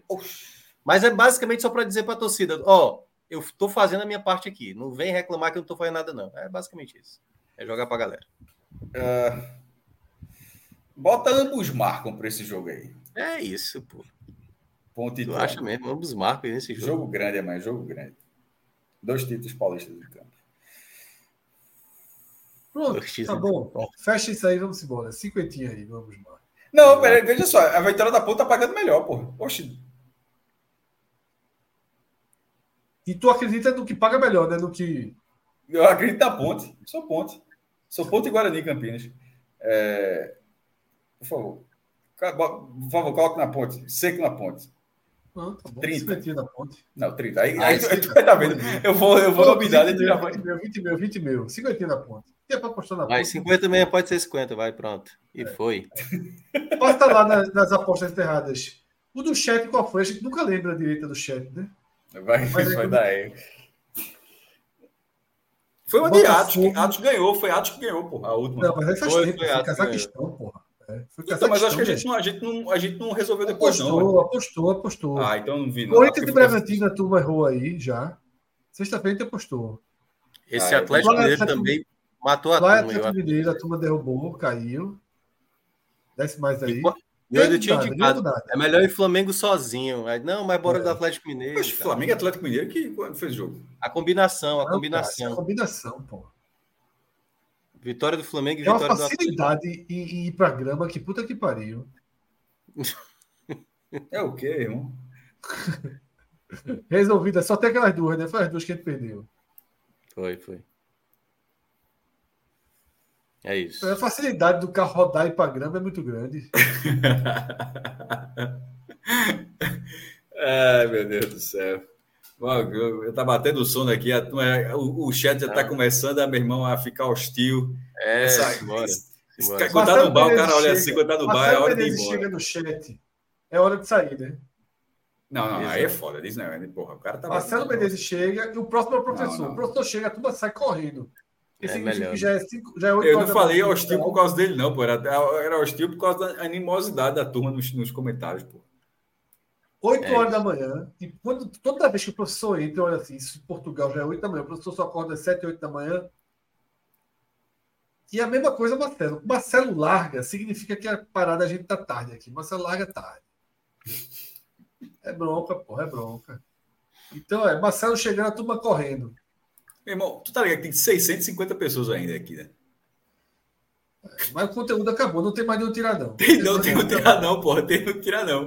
Não tem nem conteúdo nem mais. Não, secou. Mas acabou, jovem. Disposição. Já era. Valeu. Nessa segunda-feira, já, meu irmão, nem pra propaganda a turma tá com força pra fazer aqui.